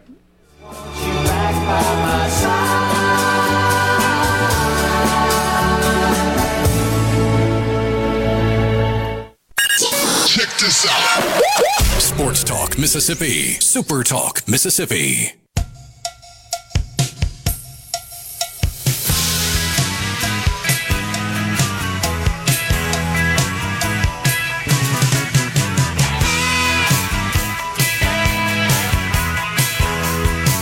We'll get to the uh, that Mike Patrick audio here in a second, but we got a text that uh, I, I think is interesting. Said Ole Miss, or unless things change, Kiffin will be the Ole Miss version of Dan Mullen. Really good, but not great. I think these next two weeks, while while they're they're not going to define Lane Kiffin as a football coach forever, but I do think that that these next two games really will tell us a lot about what his ceiling is, even because And well, like I said, there, there's some there's some truth in that. When you think about what Mullen was when he came to Mississippi State, they were at really their lowest. They had endured seven. They had gone seven years out of eight with with with losing seasons, uh, and were so miserable to watch offensively. He comes in, he makes things more exciting. He wins a couple games he shouldn't. He comes in and wins an Egg Bowl right off the top, and you know then everybody's on board. And you know, I'm not going to take away from Mullen and tell you that oh well, you know, the teams he beat weren't that good because when was State beating Auburn and LSU prior to him getting there? right. But you know, he definitely, you know, his record against the top 25 was brought up against him every year. Every year he was there. It was like, well, who is he really beating? He's not beating, you know, he won the games he was supposed to win and didn't win the games he wasn't supposed to win. And you can say a lot of that about Kiffin. You know, Kiffin had the big second year, but since then, what's he done? And now they're making, they're paying him nine million a year. Yeah. It's nine million a year means you got to win some of these games. And so if they don't win tomorrow, you know, the next chance to win one of those games is at Georgia. So good luck with that. Yeah, we will. Um, the the is he worth it conversation will be loud one way or the other after the the next two weeks. Um, how the team plays, how they look, what adjustments are made, how he handles it, et cetera, et cetera. Because we don't need to rehash it, but the end of last year, uh, after that Alabama loss, things just collapsed. Will that happen this time? We'll find out right about this time tomorrow. All right, here's the audio that we promised.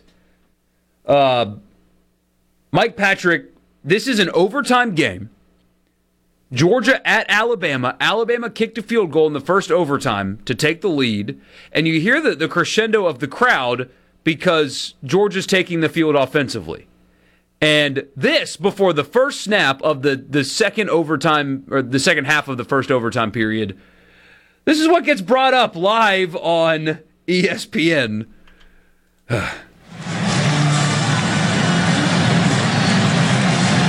have an important question. Go ahead. What is Britney doing with her life? Who? Britney. Britney who? Spears. What is she doing with her career? Why do we care at this point? Is she here? I don't think so. Is she a football fan? Oh, I'm sure she is. She's big, big LSU fan. Britney Spears. She's from that. She's from that neck of the woods. So. Oh, I see. Is she here? Yeah, that's the best. That's the best part. Black So that is just. What's funny about that whole thing is like I get it, right? He's trying to like diffuse the enormity of the situation with a little little humor, but it failed so badly because Blackledge is not in on the joke here. Blackledge is locked into this football game, and, he, and he's like, "The hell are you talking about?" And so that's something that like I would try to pull on Richard. Yeah. In the middle of him, you know, like gosh forbid we have like an actual serious issue, and I'll be like, yeah, but see what Dua Lipa is doing. You know, like that's something Is that I how would you do. say that? I I've only I've only seen it written. I've, I don't think I've ever heard it said out loud before. Dua Well, I listened Lipa? to a podcast today. They were they were talking about her. So yeah. Okay, shows how hip I am. They were they were saying. I'll be honest with you. They had a great idea on this podcast. They said that you know if you want to get the because they there was someone they or they they were talking about how the is it the New Heights podcast is that the one the one the Kelce brothers do? Oh it's yeah, mhm. that's yeah. They, they, they picked up like uh, eight hundred thousand new listeners because of so one of us needs to start dating a pop star Okay, and said I think it should be you. I think it should be you. Dua Lipa or Dua Lipa? Is I that mean, if you, you, say if it? you can, yeah, sure. Her, Selena Gomez. Uh, I wanna- watched Dave, Do you want to go? and and he dated somebody named Doja Cat. I don't know what Doja Cat Doja is. Cat? Yeah, but well, she's a person. Okay. She's a, she's a, she's a. I think she's more of a rapper than a singer. okay. I don't know. I think we that need to go pop. Pop is a little. Yeah, I think we need to go pop singer here. So. Okay. because T So Swift you know, start taken. start so looking around. the- yeah, yeah, we're not we're not trying to get you involved in a love triangle here. We need to find a uh, uh, uh, just a pop star that's single, and uh, we'll we'll we'll you know we'll sort of go from there. I feel like And the next thing you know, this is gonna be the most popular show in America. Travis Kelce would wreck me. So yeah, I, need to uh, avoid that. Yeah, you don't want to fight him. You don't want to fight him. No, no. Six zero one eight seven nine I'm gonna Google young pop star. So, how old are you? thirty one. Okay, okay. So Ari- Ariana Grande is only thirty. So we, Okay. could- you know, that works. Um, Dua Lipa, as I mentioned, Yeah, red flags though. She dated Pete Davidson. I mean, uh, there's something wrong with her. Yeah, no, no, I get it. I get it. No, I understand. Um, we'll look. We'll continue to look at this through the break, and I'll come back and I'll tell you who I think your best choice is. We'll talk to Richard next too. Picks when we come right. back. We'll get his. We'll get like his that. thoughts on it. Yeah.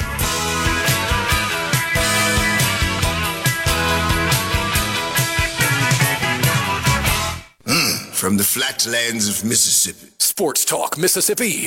Every minute worth waiting for. Super Talk Mississippi.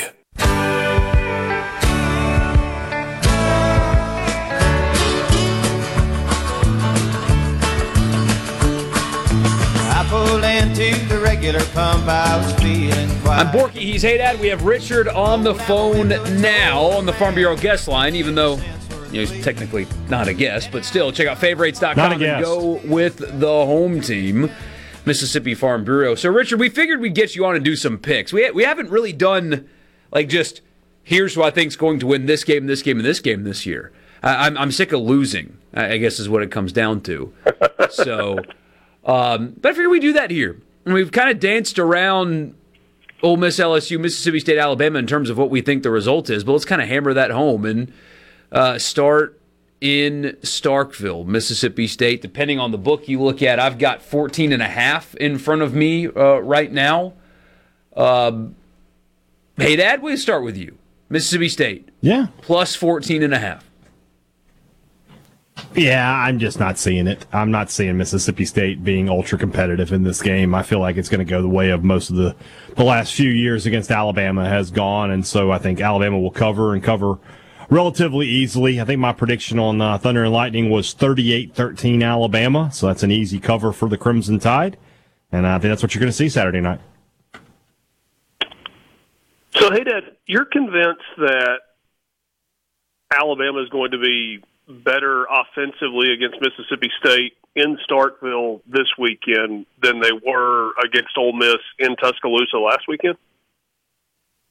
Well, yeah, I'm also convinced that Ole Miss is better defensively right now than Mississippi State is. So that, that doesn't feel like much of a stretch for me. No, I, I mean I, I, I get that. I mean it's just it's a little bit of a narrative shift from where we were a month ago, um, when when we had so many questions about Ole Miss's defense and felt yeah. pretty good about Mississippi State's defense. It's it, it, you know I guess that's why we play the uh, play the games. Yeah. You know, yeah, but say my, then I wa- then I watch the games, Richard, and this is yeah. where I am now. No, I, I, I get it. I, I certainly get it. Um, you know, my head tells me that maybe Mississippi State is the right play, but I just I can't quite get there um, be, because it is Alabama and history feels like it creeps in. Um, I, I know. How about I go with head and I'll take Mississippi State plus the points and give Alabama a 14 point win. We'll call it uh, 31 17. Somebody's laughing at you right now. Hey, that is? Yeah. Yeah. Yeah. I don't know. I just thought I would ingratiate myself to all of your brethren. Uh, the, appreciate the Six Pack Speak needs to know. Everybody on there needs to know that it is Richard Cross only picking Mississippi State this weekend on this show. Contrary yeah, I don't to really what, believe in it, but I'm going with it. Hey, a, a pick is a pick. Uh, Ole Miss LSU. Uh, we've talked about the line a lot. Two and a half not moving. We heard from Bruce earlier. He likes the under because 68 points is a, a, lot of points if you think about it. Um, hey, Dad, we'll start with you again. Just keep going in the rotation. Yeah. Ole Miss plus two and a half. Again, I'm, I'm just not seeing this. You know, I, I, don't like Ole Miss's offense right now. I just don't feel like they are they are any semblance of what they've been the past couple of years. I don't know what's wrong with Quinshon Judkins, uh, and I, I, don't think Jackson Dart can carry this team to a, to a victory. And I, I just feel like LSU is is certainly going to win by at least a touchdown. I think they'll win by more than that. Uh, so my, my prediction, kind of similar to what, what Richard had there, 31-17 Tigers. I, I'm just going to stick with the theme. I'm with you in the fact that it doesn't make sense to me that the line on this game is two and a half. But I think we all have a pretty fair amount of respect for the uh, the odds makers, and they tend to get it right more times than they don't. I'm just going to pretend that this is one of those kind of weird games that we've seen in this series where it doesn't make any sense whatsoever based on what your eyes have seen or what you know about the teams going in what the heck? Let's give the Rebels a win straight up. Wrong team favored. Ole Miss oh. field goal at the buzzer wins it by three. 31-28. Who are you going to fade? That's the the question here. I, I wouldn't be surprised at all if it's a back and forth close game, similar to the one that LSU played uh, last week. My concern though is protection and, and Ole Miss's uh, inability to to do that. If if you believe that LSU's weakness is the defensive secondary, you need to give your quarterback time to exploit that. And I, am just concerned that they won't be able to do that often enough uh, to, to win the game. So LSU in a close one, plus two and a half, you know, field goal, maybe a touchdown, something like that. Uh, tough to win on the road. I think Ole Miss defensively is going to have a good plan because they've had a good plan every single week uh, so far under Golding. He's done a really good job I just I'm, I'm concerned that they're not going to be able to protect enough for Ole Miss to exploit LSU's biggest weakness uh, with consistency. On the- and, and you know what? I'm I'm kind of giving Lane Kiffin the benefit of the doubt here that that they've kind of gone back to the drawing board and have figured some things out offensively. I, that is probably wishful thinking, but we've seen him do it so many times in his careers, even when it didn't really make sense. Like he takes a running back and turns him in to a, a quarterback, or you know, you you figure out a way to run the football. I, I'm just, I, I'm honestly, I'm hoping that that they have found something this week and have been able to put together a plan that gives them a chance. So I'll stick with it. Uh, Auburn, big underdog. I asked Bruce about uh, if he was trying to read into Hugh Freeze's preparation to their fan base the way I was. Uh, he wasn't buying that much, although he does think that there might be a little uh, Hugh magic on the plains, but ultimately not enough. 14 and a half, kind of a big line. It, you know, you could kind of talk me into thinking it's a kind of a fishy line, if we're being honest, considering the roster discrepancy. But hey, Dad. No, I don't think it's fishy at all. I mean, I, I can't see Auburn scoring much more than like 10 points tops, and, and, and Georgia will certainly get 28, 31 points on them. So, yeah, let's just say 31 7. Uh, Georgia wins this one. Yeah, if you want Auburn in this game, then you better take them plus the points in the first half. I, I, because that's kind of been the theme with Georgia this year. They they've been slow out of the gate. They've had a bunch of games that they've led seven to nothing at the end of the first quarter, and it didn't really matter if it was you know Middle Tennessee. Good grief, they trailed to, to South Carolina. So if if you want Auburn on the play, then then play the the points in the first half. But when it's all said and done, when the smoke clears tomorrow night in the Plains, it's Georgia and it's not close.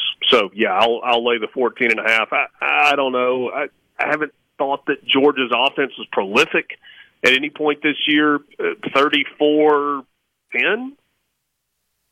Let's yeah. go 34-10. Some something like that. Uh, offense will be at a minimum uh, for Auburn anyway. The college football road shows are all in Boulder again for a 10 o'clock local time start, but USC uh, has really been poor on the other side of the ball. They struggled on the road at Arizona State last week. It's a big line, and I mean, Colorado will have no answer for Caleb Williams. In fairness, nobody really does, but especially not Colorado. I'm feeling like this game will be closer than I thought on Monday. Yeah, I mean, I, I, guess I'll jump in here. I mean, so what, 21 and a yeah. half? Is that where the 21 line? and a half is what I'm looking at right now with an over-under of 73. Yeah, so I don't think Southern Cal is anywhere close to what Oregon is on the defensive side. Now, I think Southern Cal would like to prove something, but I just don't think they've got the people on the defensive side to prove anything. They've shown us that over and over. Now, I don't think Colorado is going to be able to uh, slow down um, Colorado's off or uh, uh, Southern Cal's offense at all. I mean, I think Southern Cal will score at will, uh, like 48 28, 48 31. I, I think that gets you inside the number there. Uh, and will hopefully make it a little bit bit more fun when it's all said and done. Is Travis Hunter playing tomorrow? Do we know if he's back, or is he just good, cleared to bowl?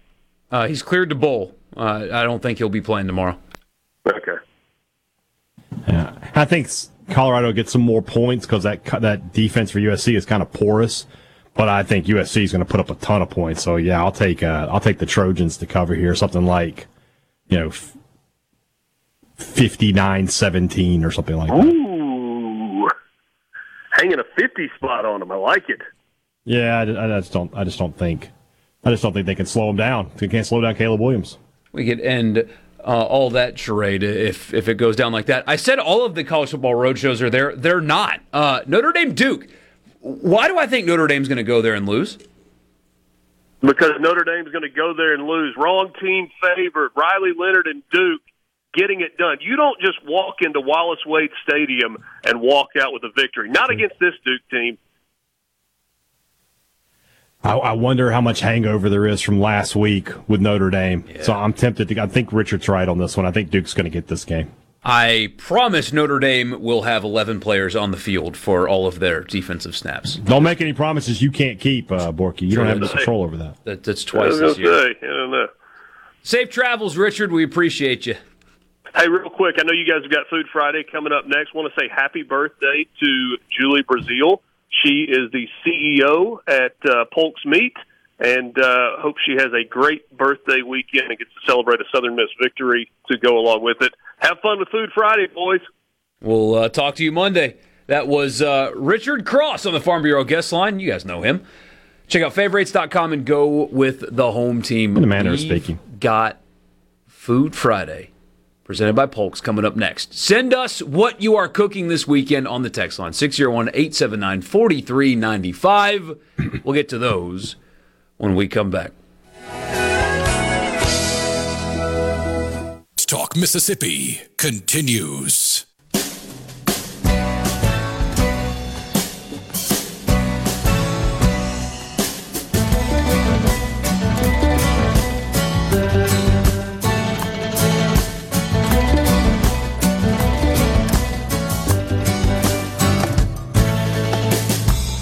Jeff says, State fan here, Richard be dumb. Welcome back to Sports Talk Mississippi. I'm Borky, he's Hey Dad. What a fun show we'd have on Monday, though, if we get uh, those results that he thinks we're getting. It would be very interesting, yes. Are we being too pessimistic, Hayden? No, I don't think so. Well, I mean, Richard picked Ole Miss to win. What are we talking about? Pessimistic? He, Richard are we? picked State Are to play a close You, game. you, you, and me. You and I? Yeah. I don't think I am. First off, me picking Ole Miss to lose is not pessimism. I mean, that's that's a great outcome for me. What are you talking about? Um, no, I don't think so. Especially with State. State has scored 22 points in the last five years against Alabama. That's hard to They haven't thrown a touch. They haven't thrown a touchdown pass against Alabama since 2014. I'm sorry. Yeah. They haven't thrown a touchdown pass against Alabama since 2014. They've only scored two touchdowns in the last uh, since 15, you know, 15, 16, 17, 18, 19, 20, 21, 22. There's only two touchdowns in there. They're both on the ground. Wow. Yeah. So no. No, until I see different, no. It is time, though, for a Food Friday presented by Polks. And some of the most fun we've had on this show. What I love about that segment and fishy lines and stuff like that is they came organically. We were, were spending our time talking about, eh, you know, cooking out and grilling and smoking meats and all that. And uh, our friends at Polks jumped on board, and, and now we're here, Friday, 520, talking about our favorite ways to, uh, whether you put it, you know, in a jambalaya or in a gumbo, like I do often with their Polks Cajun or original or garlic and green onion or all of their Polk's selection. And if you go to your meat department at your local grocery store and they don't have it, tell them. I had to do that at the grocery store near my house, the, the better one of the two, anyway. And uh, they got it.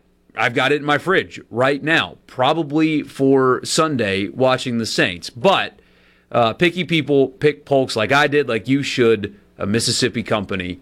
It is Food Friday. I'm going to be disappointing to you and to our entire audience. I am not planning, I I don't have plans to cook a thing. Got dinner plans tonight, like going out somewhere, let somebody else do the cooking for me. Like we joked about yesterday, I am actually considering, you know, watching football like, you know, in my underwear with wings and bourbon. So that's Saturday night. I've got no cooking plans. Got all week to prepare for a segment of this show where we talk about cooking, plans. I have none. So, like, the ball is in your court here, and you have got to carry this for the two of us because I've got no Once again, cooking plans. I have None. called upon to carry this show. Happens every day. Thank, thank God I'm up to the challenge because I am cooking this weekend. Uh, you know, after a long week of of college, of college football in the NFL, we're going to finish off uh, Sunday night with WrestleDream, AEW's newest pay per view.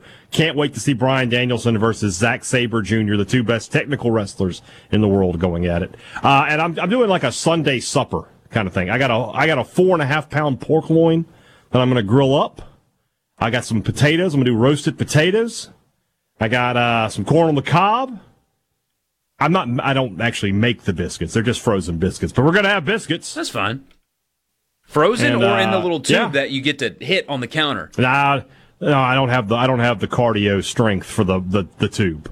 That thing pops and I just want to die. So no, uh, just some nice frozen biscuits. But I'll brush them with some butter and they'll be good. So I, I got them doing a full Sunday supper kind of thing. So what you're saying is like you can't even do the the champagne trick where you take a, a knife and pop the top of the I- champagne bottle. I don't. I don't. I don't drink the fine champagne anyway. So I've only had champagne once in my life. No way. One time ever. Yeah, way. Yeah. Mississippi State won a wanna guess where I national championship in baseball, and you did not consume didn't have any champagne, champagne. after that. I didn't. I had a drink, but I didn't have champagne. I've only had champagne once. Do you want to know where it was? Your wedding. No. Right in front of the Arch of Champions in the Grove when State won the West in 1998.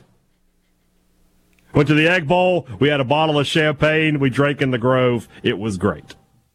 And uh, of all the things that have happened in your life since then, you never went back to it. I love champagne. Champagne. I don't like champagne. I don't, I don't think it tastes good. So why would I want to drink it? You don't I'll think just it have a- I'll tastes just have a good? beer. Yeah. Nah, that's nasty. I don't drink wine. I'm not a wine drinker. Me either, though. I, I So apparently it's like I'd rather just have I just have a cocktail and I'll have a toast with you and all that, you know, Yeah. or I'll have a beer. Yeah, I'll drink I drink Miller High Life, the champagne of beers. Yeah, not the same. Ah, well, you know, And it is what champagne's cheap too. And, and, you know, th- there's probably a, a connoisseur out there that will disagree with me on this. I think all champagne. I have never had a champagne that's like better than the other. It all tastes the same to me. So like the five dollar bottle at the bottom of the fridge at the liquor store is the same as the hundred and fifty dollar bottle at the top of the shelf. You know. I, I, I don't Okay, think there's yeah. any difference. You can tell the difference in bourbon, vodka, wine. Like I, I'm able to do that. Champagne, it's all the same. Don't let anybody tell you otherwise. Mm-hmm. But I, I can't believe you've never taken the top off and put your thumb on it and shaking it and sprayed like you never did any of that in celebration of anything ever not even for new year's nothing No. ah what a shame what uh, what a shame no it's okay actually i just i enjoyed the it is what celebratory it is. nature of consuming it you know I hear you. I hear you. all right fried catfish and homemade hush puppies uh, is our Sounds good. first message of the day. I love this one. This might be my favorite that we've gotten so far, uh, like ever.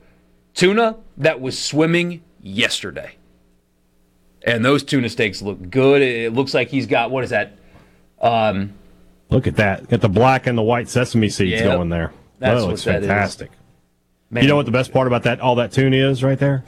That's about three minutes and ten seconds away from being completely done. Yep. I mean, total. I don't know how big your pan is. If you got a big enough griddle, you might only be 90 seconds away from dinner. Just pop, pop, done. Yeah. Oh, it's the best. Yeah. Cream cheese stuffed bacon wrapped backstraps on the smoker with Polk's original on the sausage and cheese plate, as well as sausage rotel. He says, "Go Rebs" at the end of that. Uh, you're going to be a popular guy at the tailgate. That's for sure. I'm about to say, man, that's an incredible spread right there. So, what I want to start doing, by the way, if uh, if you follow us on Twitter or X, if you you want to call it by its proper name, send us- Nobody wants to call it that. I know. I don't. It's either. Twitter. But like everybody, So stop doing it. all, all, everybody in media now is like, this person said on X, formerly known as Twitter. It's like you don't have to say that. Just call it Twitter. It's fine. But Don't say it. Just say Twitter. Just say Twitter. tweet pictures of your tailgate spread at us. I want to live vicariously Yeah, yeah. through So- all of you tomorrow. These are Yeah. big games and they're We've night got- kickoffs, so you've got time.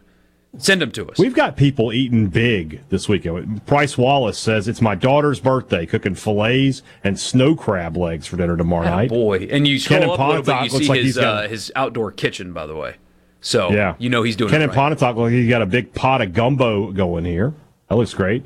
Shayford and Canton grilled lamb. He's got a whole rack of lamb covered in herb crust, and it looks like he's got some grilled squash happening back there. Love that. Looks excellent. Smoked chuck roast from uh, DW in Madison. That looks fantastic. Chuck roast. We are fans of that here on this Yes, we are. Dwayne and Brandon's doing tuna as well. Seasoned broccoli, cubed sweet potatoes, and polks and a sausage and cheese uh, with polk's appetizer. Very good. The charcuterie. Charcuterie. How do you say Charcuterie. it? Yeah, yeah. Charcuterie? Yeah. Charcuterie. I say it's sausage and cheese platter. Uh, me too. Keith and JS is doing stuffed burgers. I I love stuffed burgers.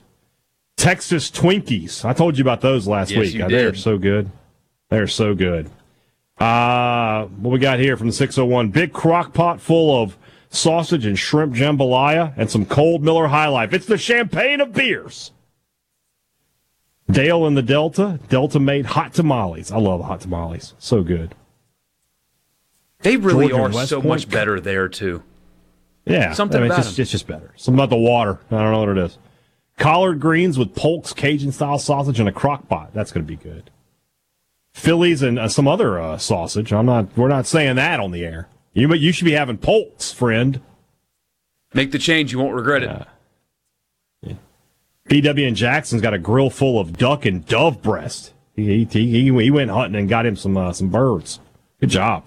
I mean, it, yeah, our friends are our people are eating good tonight, man. Red beans and rice, sauce with polks and bacon, homemade cornbread from Eric. Man, This is a really Folks good idea too. doing. Boiled peanuts and, and I mean, especially with tonight's slate of football, just boil some peanuts and have a beer and watch Utah Oregon State tonight. Sounds like a great night. And then you stress eat everything else at the tailgate tomorrow before your team plays. exactly. Sounds like a full day. Exactly. Six zero one eight seven Did nine you forty see, three ninety did you see Malcolm's uh, video today for party ribs? I'm gonna try that next week. No, I need to go look at it. You need to go watch that video. You need to Party go watch ribs? it. I'm, I'm doing that party ribs. I'm doing that next week. He's exploded. I, I mean, even more so than Oh, the he's last big time. time it- Yeah. Like world renowned barbecue internet chef. Like he's going to have a show like that Maddie guy does here soon. Yeah. Woo! Look at that plate, man. Keep them coming, guys. We'll get to more of this uh, and maybe get back to some football when we come back. Yeah,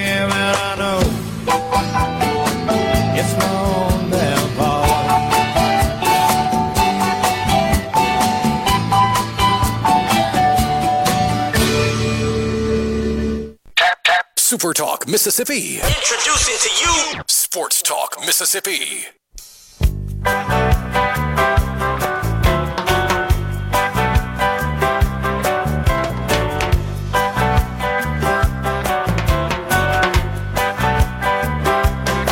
I was supposed to have been a Jesuit priest or a Naval Academy grad. I'm Michael Borkes, Brian Haydad. Glad that you guys are with us on this Friday, a football Friday here in the state of Mississippi. So, Haydad, is there anything else, any angle? So I was thinking about this earlier. Done multiple podcasts this week. We've done four and three fourths of a radio show this week on these games. Is there an angle, a thing that you've been thinking about when it comes to this Mississippi State Alabama game or this Ole Miss LSU game that we have yet to cover on this show this week? From the state perspective, yeah, there, I'll, I'll, come back to state. From the Ole Miss perspective, I think the biggest thing is that is this that Ole Miss fans right now. I mean, there's going to be a huge crowd in Oxford tomorrow. Their fans are still very excited about this football season. If they lose, especially if they lose by the score like I predicted or worse, the wheels are starting to come off of this this this this wagon a little bit. You're paying the man nine million dollars a year, and I'll just go ahead and tell you right now: with if Jefferson and Sanders show up healthy, they can run on that Ole Miss defense. That that you're, you're going to have your hands full against Arkansas. You still got to play Georgia. You still got to play Texas A&M. Still have the Egg Bowl. I mean, it could be it could be a tough season, and I think and that you know people are going to get. Oh, you're a state, blah blah blah. I think it's going to be a tough season for state too. Winner of the Egg Bowl might be might be to go to to a bowl. Might be the loser doesn't go to a bowl this year. So that's the main thing for me for this LSU Ole Miss game is I don't know if we've really delved in enough to what happened. Is it, is it starting to go wrong at Ole Miss? Yeah. The other side of that is for state. What have we not covered? We haven't covered what happens if state wins. We haven't talked about it, and you know we haven't allowed ourselves to think about it. And honestly, I don't think it's going to happen. I don't think it's a conversation we're going to have. But never would have, you know, you talk about like the dumb and dumber. Just when I thought you couldn't do anything stupider, you turn around and totally redeem yourself. I mean, that's that's where you would be. Can you imagine if Zach Arnett were to get that kind of signature win? You know, Mullen in year one had had a signature win, but it didn't come until the end of the season. It was the Egg Bowl for him. Uh, Moorhead in year one, his signature win. I mean, do you really have one? Auburn and, and A&M, he beat them, but they were a little overrated that year. His best win is probably the Egg Bowl just because of how dom- dominant he was and that team was in that game. Obviously, Leach had the signature win week one, beating LSU. And, you know, it didn't really mean anything in the grand scheme of things, but it's a great win to have. So, you know, Arnett this year, I don't know if he'll, what his signature win's going to be. You think you'd like to get one in year one. It would be a heck of a way to get one against the Alabama Crimson Tide, a team that your team has basically no showed against for the last five seasons. So that's one thing we haven't talked about is what if state wins? And then on the flip side, um, what is it like in Tuscaloosa if they win? Ooh, it's.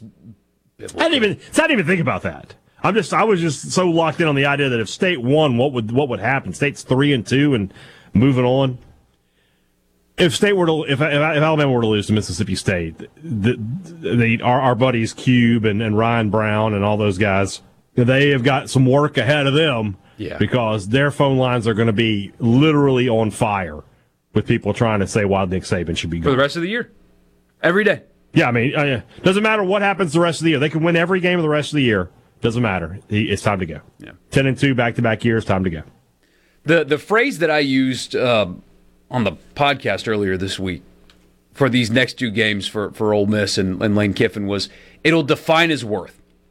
These new these next two games I think will be a definitive answer of to your point, what is he worth? Is he worth what he's getting from you or not? From a marketing perspective, sure, he's worth some level of overpay because he brings attention and excitement into a program that doesn't always have that.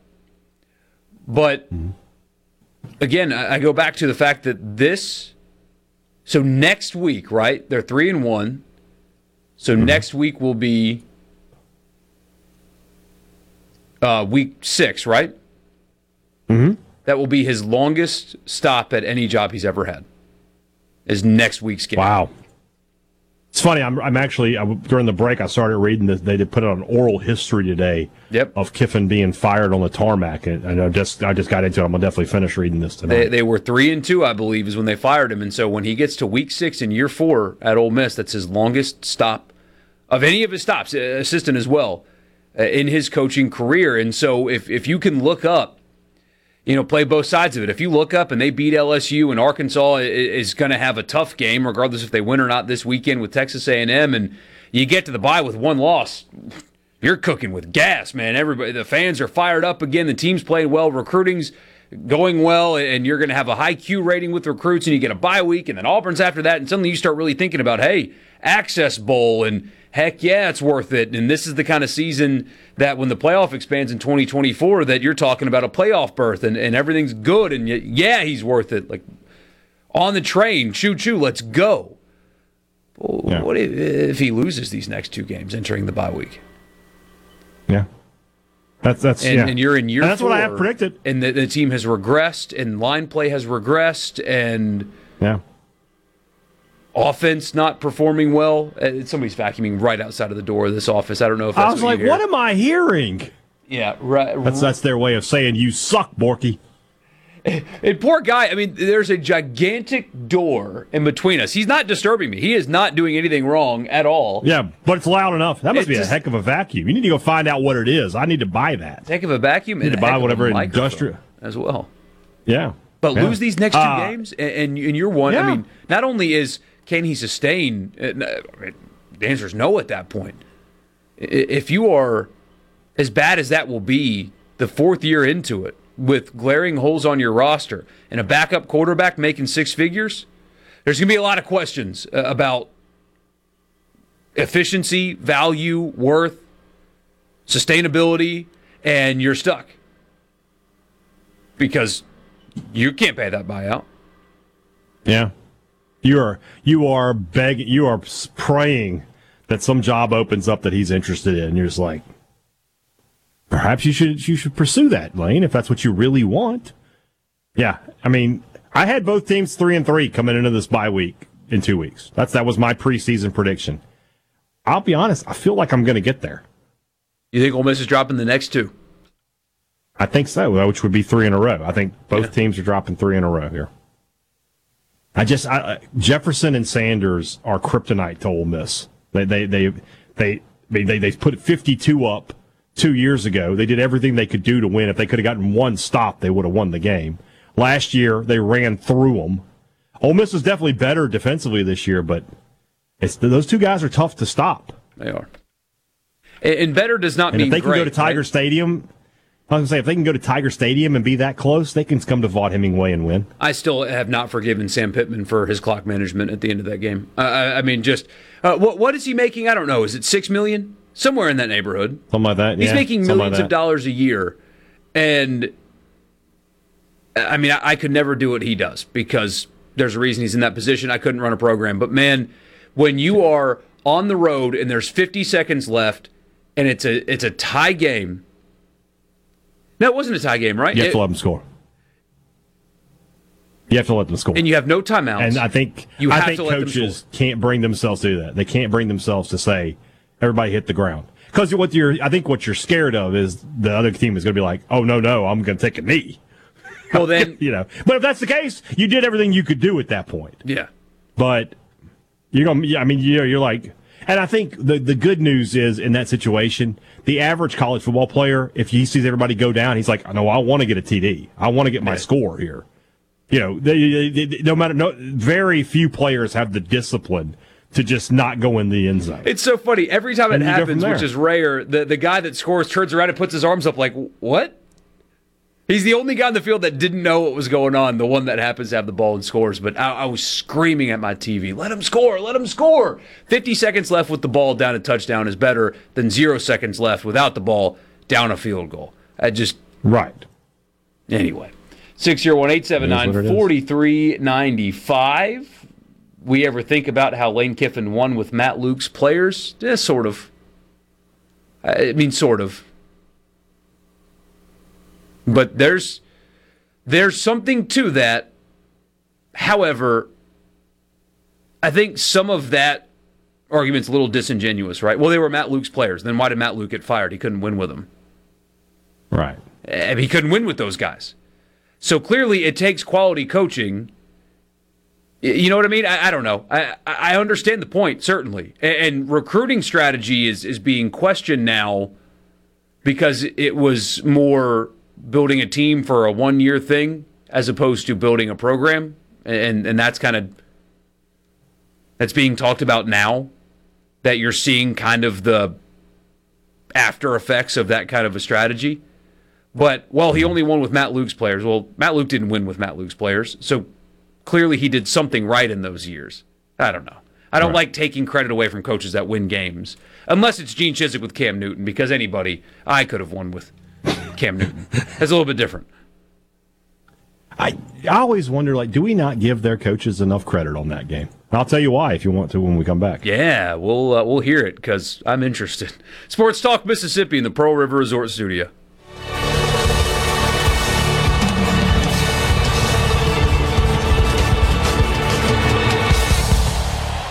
Back to Sports Talk Mississippi. Are you ready? On the Supertalk app, supertalk.fm, and always on your local Supertalk Mississippi station.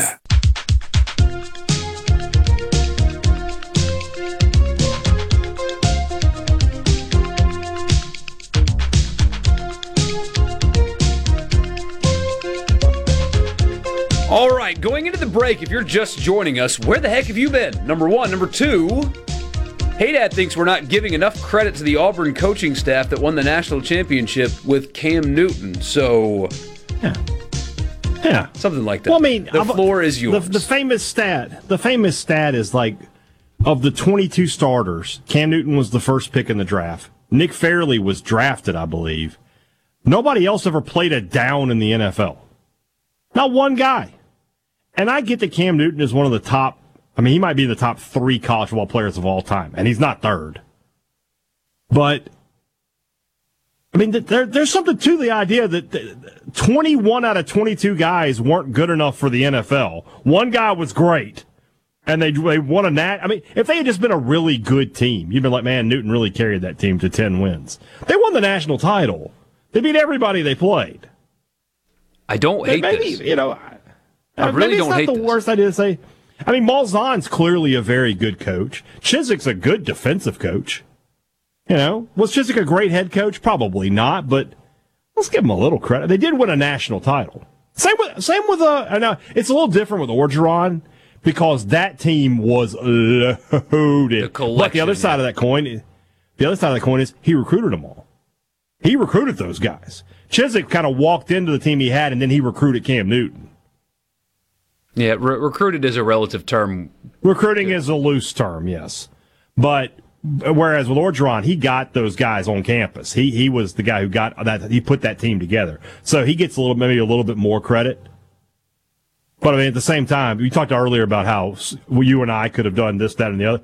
Like, you can be Burrow and Chase and Jefferson and Edwards Hilaire. I'll score some dang points. I promise you, we won't be boring. How many coaches wouldn't, active coaches, would not have won a national championship with 2019 LSU's players? Jimbo. Just in the SEC, Jimbo. I think even Jimbo. I think even Jimbo. I mean, in the SEC, I think every coach in the conference would have won. I mean, Lane Kiffin with those guys, he's be unstoppable. Uh, uh, obviously, Saban would have won it. You know, I mean, let's like, let's ask yourself this: Is there a worse coach than Orgeron in the conference right now? Jimbo, but no. I mean, we don't know maybe enough about Arnett. Don't you think Clark Lea, given that talent, would win so. a national title? Mm-hmm. Yeah. So yeah, you really couldn't I mean, screw that team up. They, they they my top two teams of all time are 2019 LSU and 20, 2001 Miami. Those are the best two teams of all time, in my opinion. I don't know who would win a game between them, but I mean, and they're too deep. I mean, each each team's too deep. You've got like 50, 60 NFL guys, and not just guys, stars. They're stars yeah. in the NFL at that, that's for those teams. So yeah, I hate how likable that LSU team was. I hate, I mean, they, they were so likable. I, I, don't consider them likable at all. Oh man, no, it, no, it, was carried I don't, by I don't Burrow. have that problem. See, I'm just not a big. I I, I really? respect Burrow. Uh, yeah, but he is he's an arrogant guy.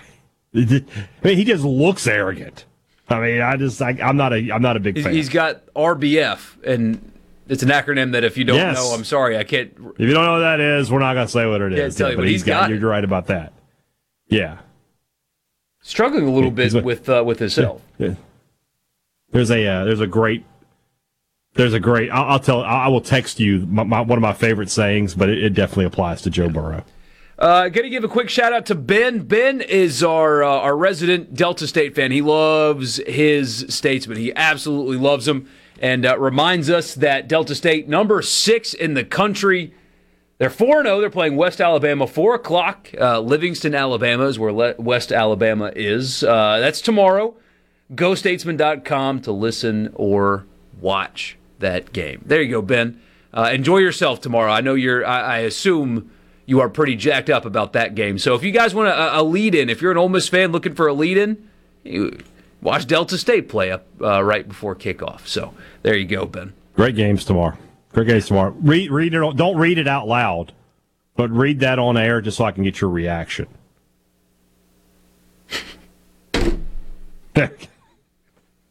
That's my thoughts on Joe Burrow. That makes sense.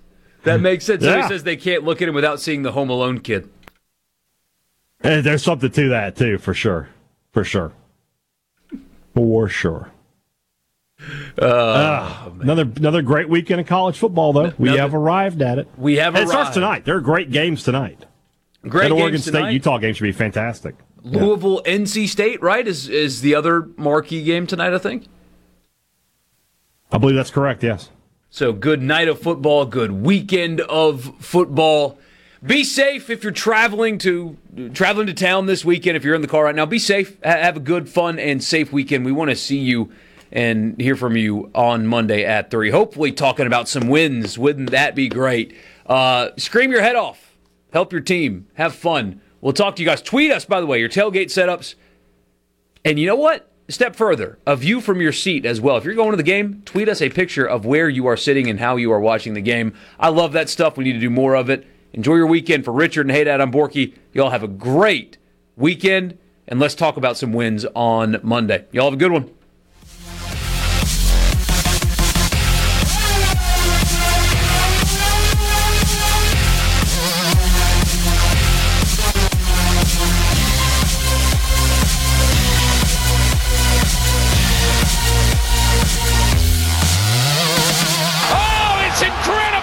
Running a business is tough. If you're struggling with HR benefits and payroll, you're not alone. Many businesses just don't have the resources to keep up. That's where MWG Employer Services comes in. We provide a full range of employer services with everything from payroll to benefits to HR services and compliance and can create a custom plan that fits your needs and budget. We're a Mississippi based company that can help you focus on what you do best growing your business. Call MWG Employer Services today at 601 206 7966 or go to A SuperTalk Mississippi media production.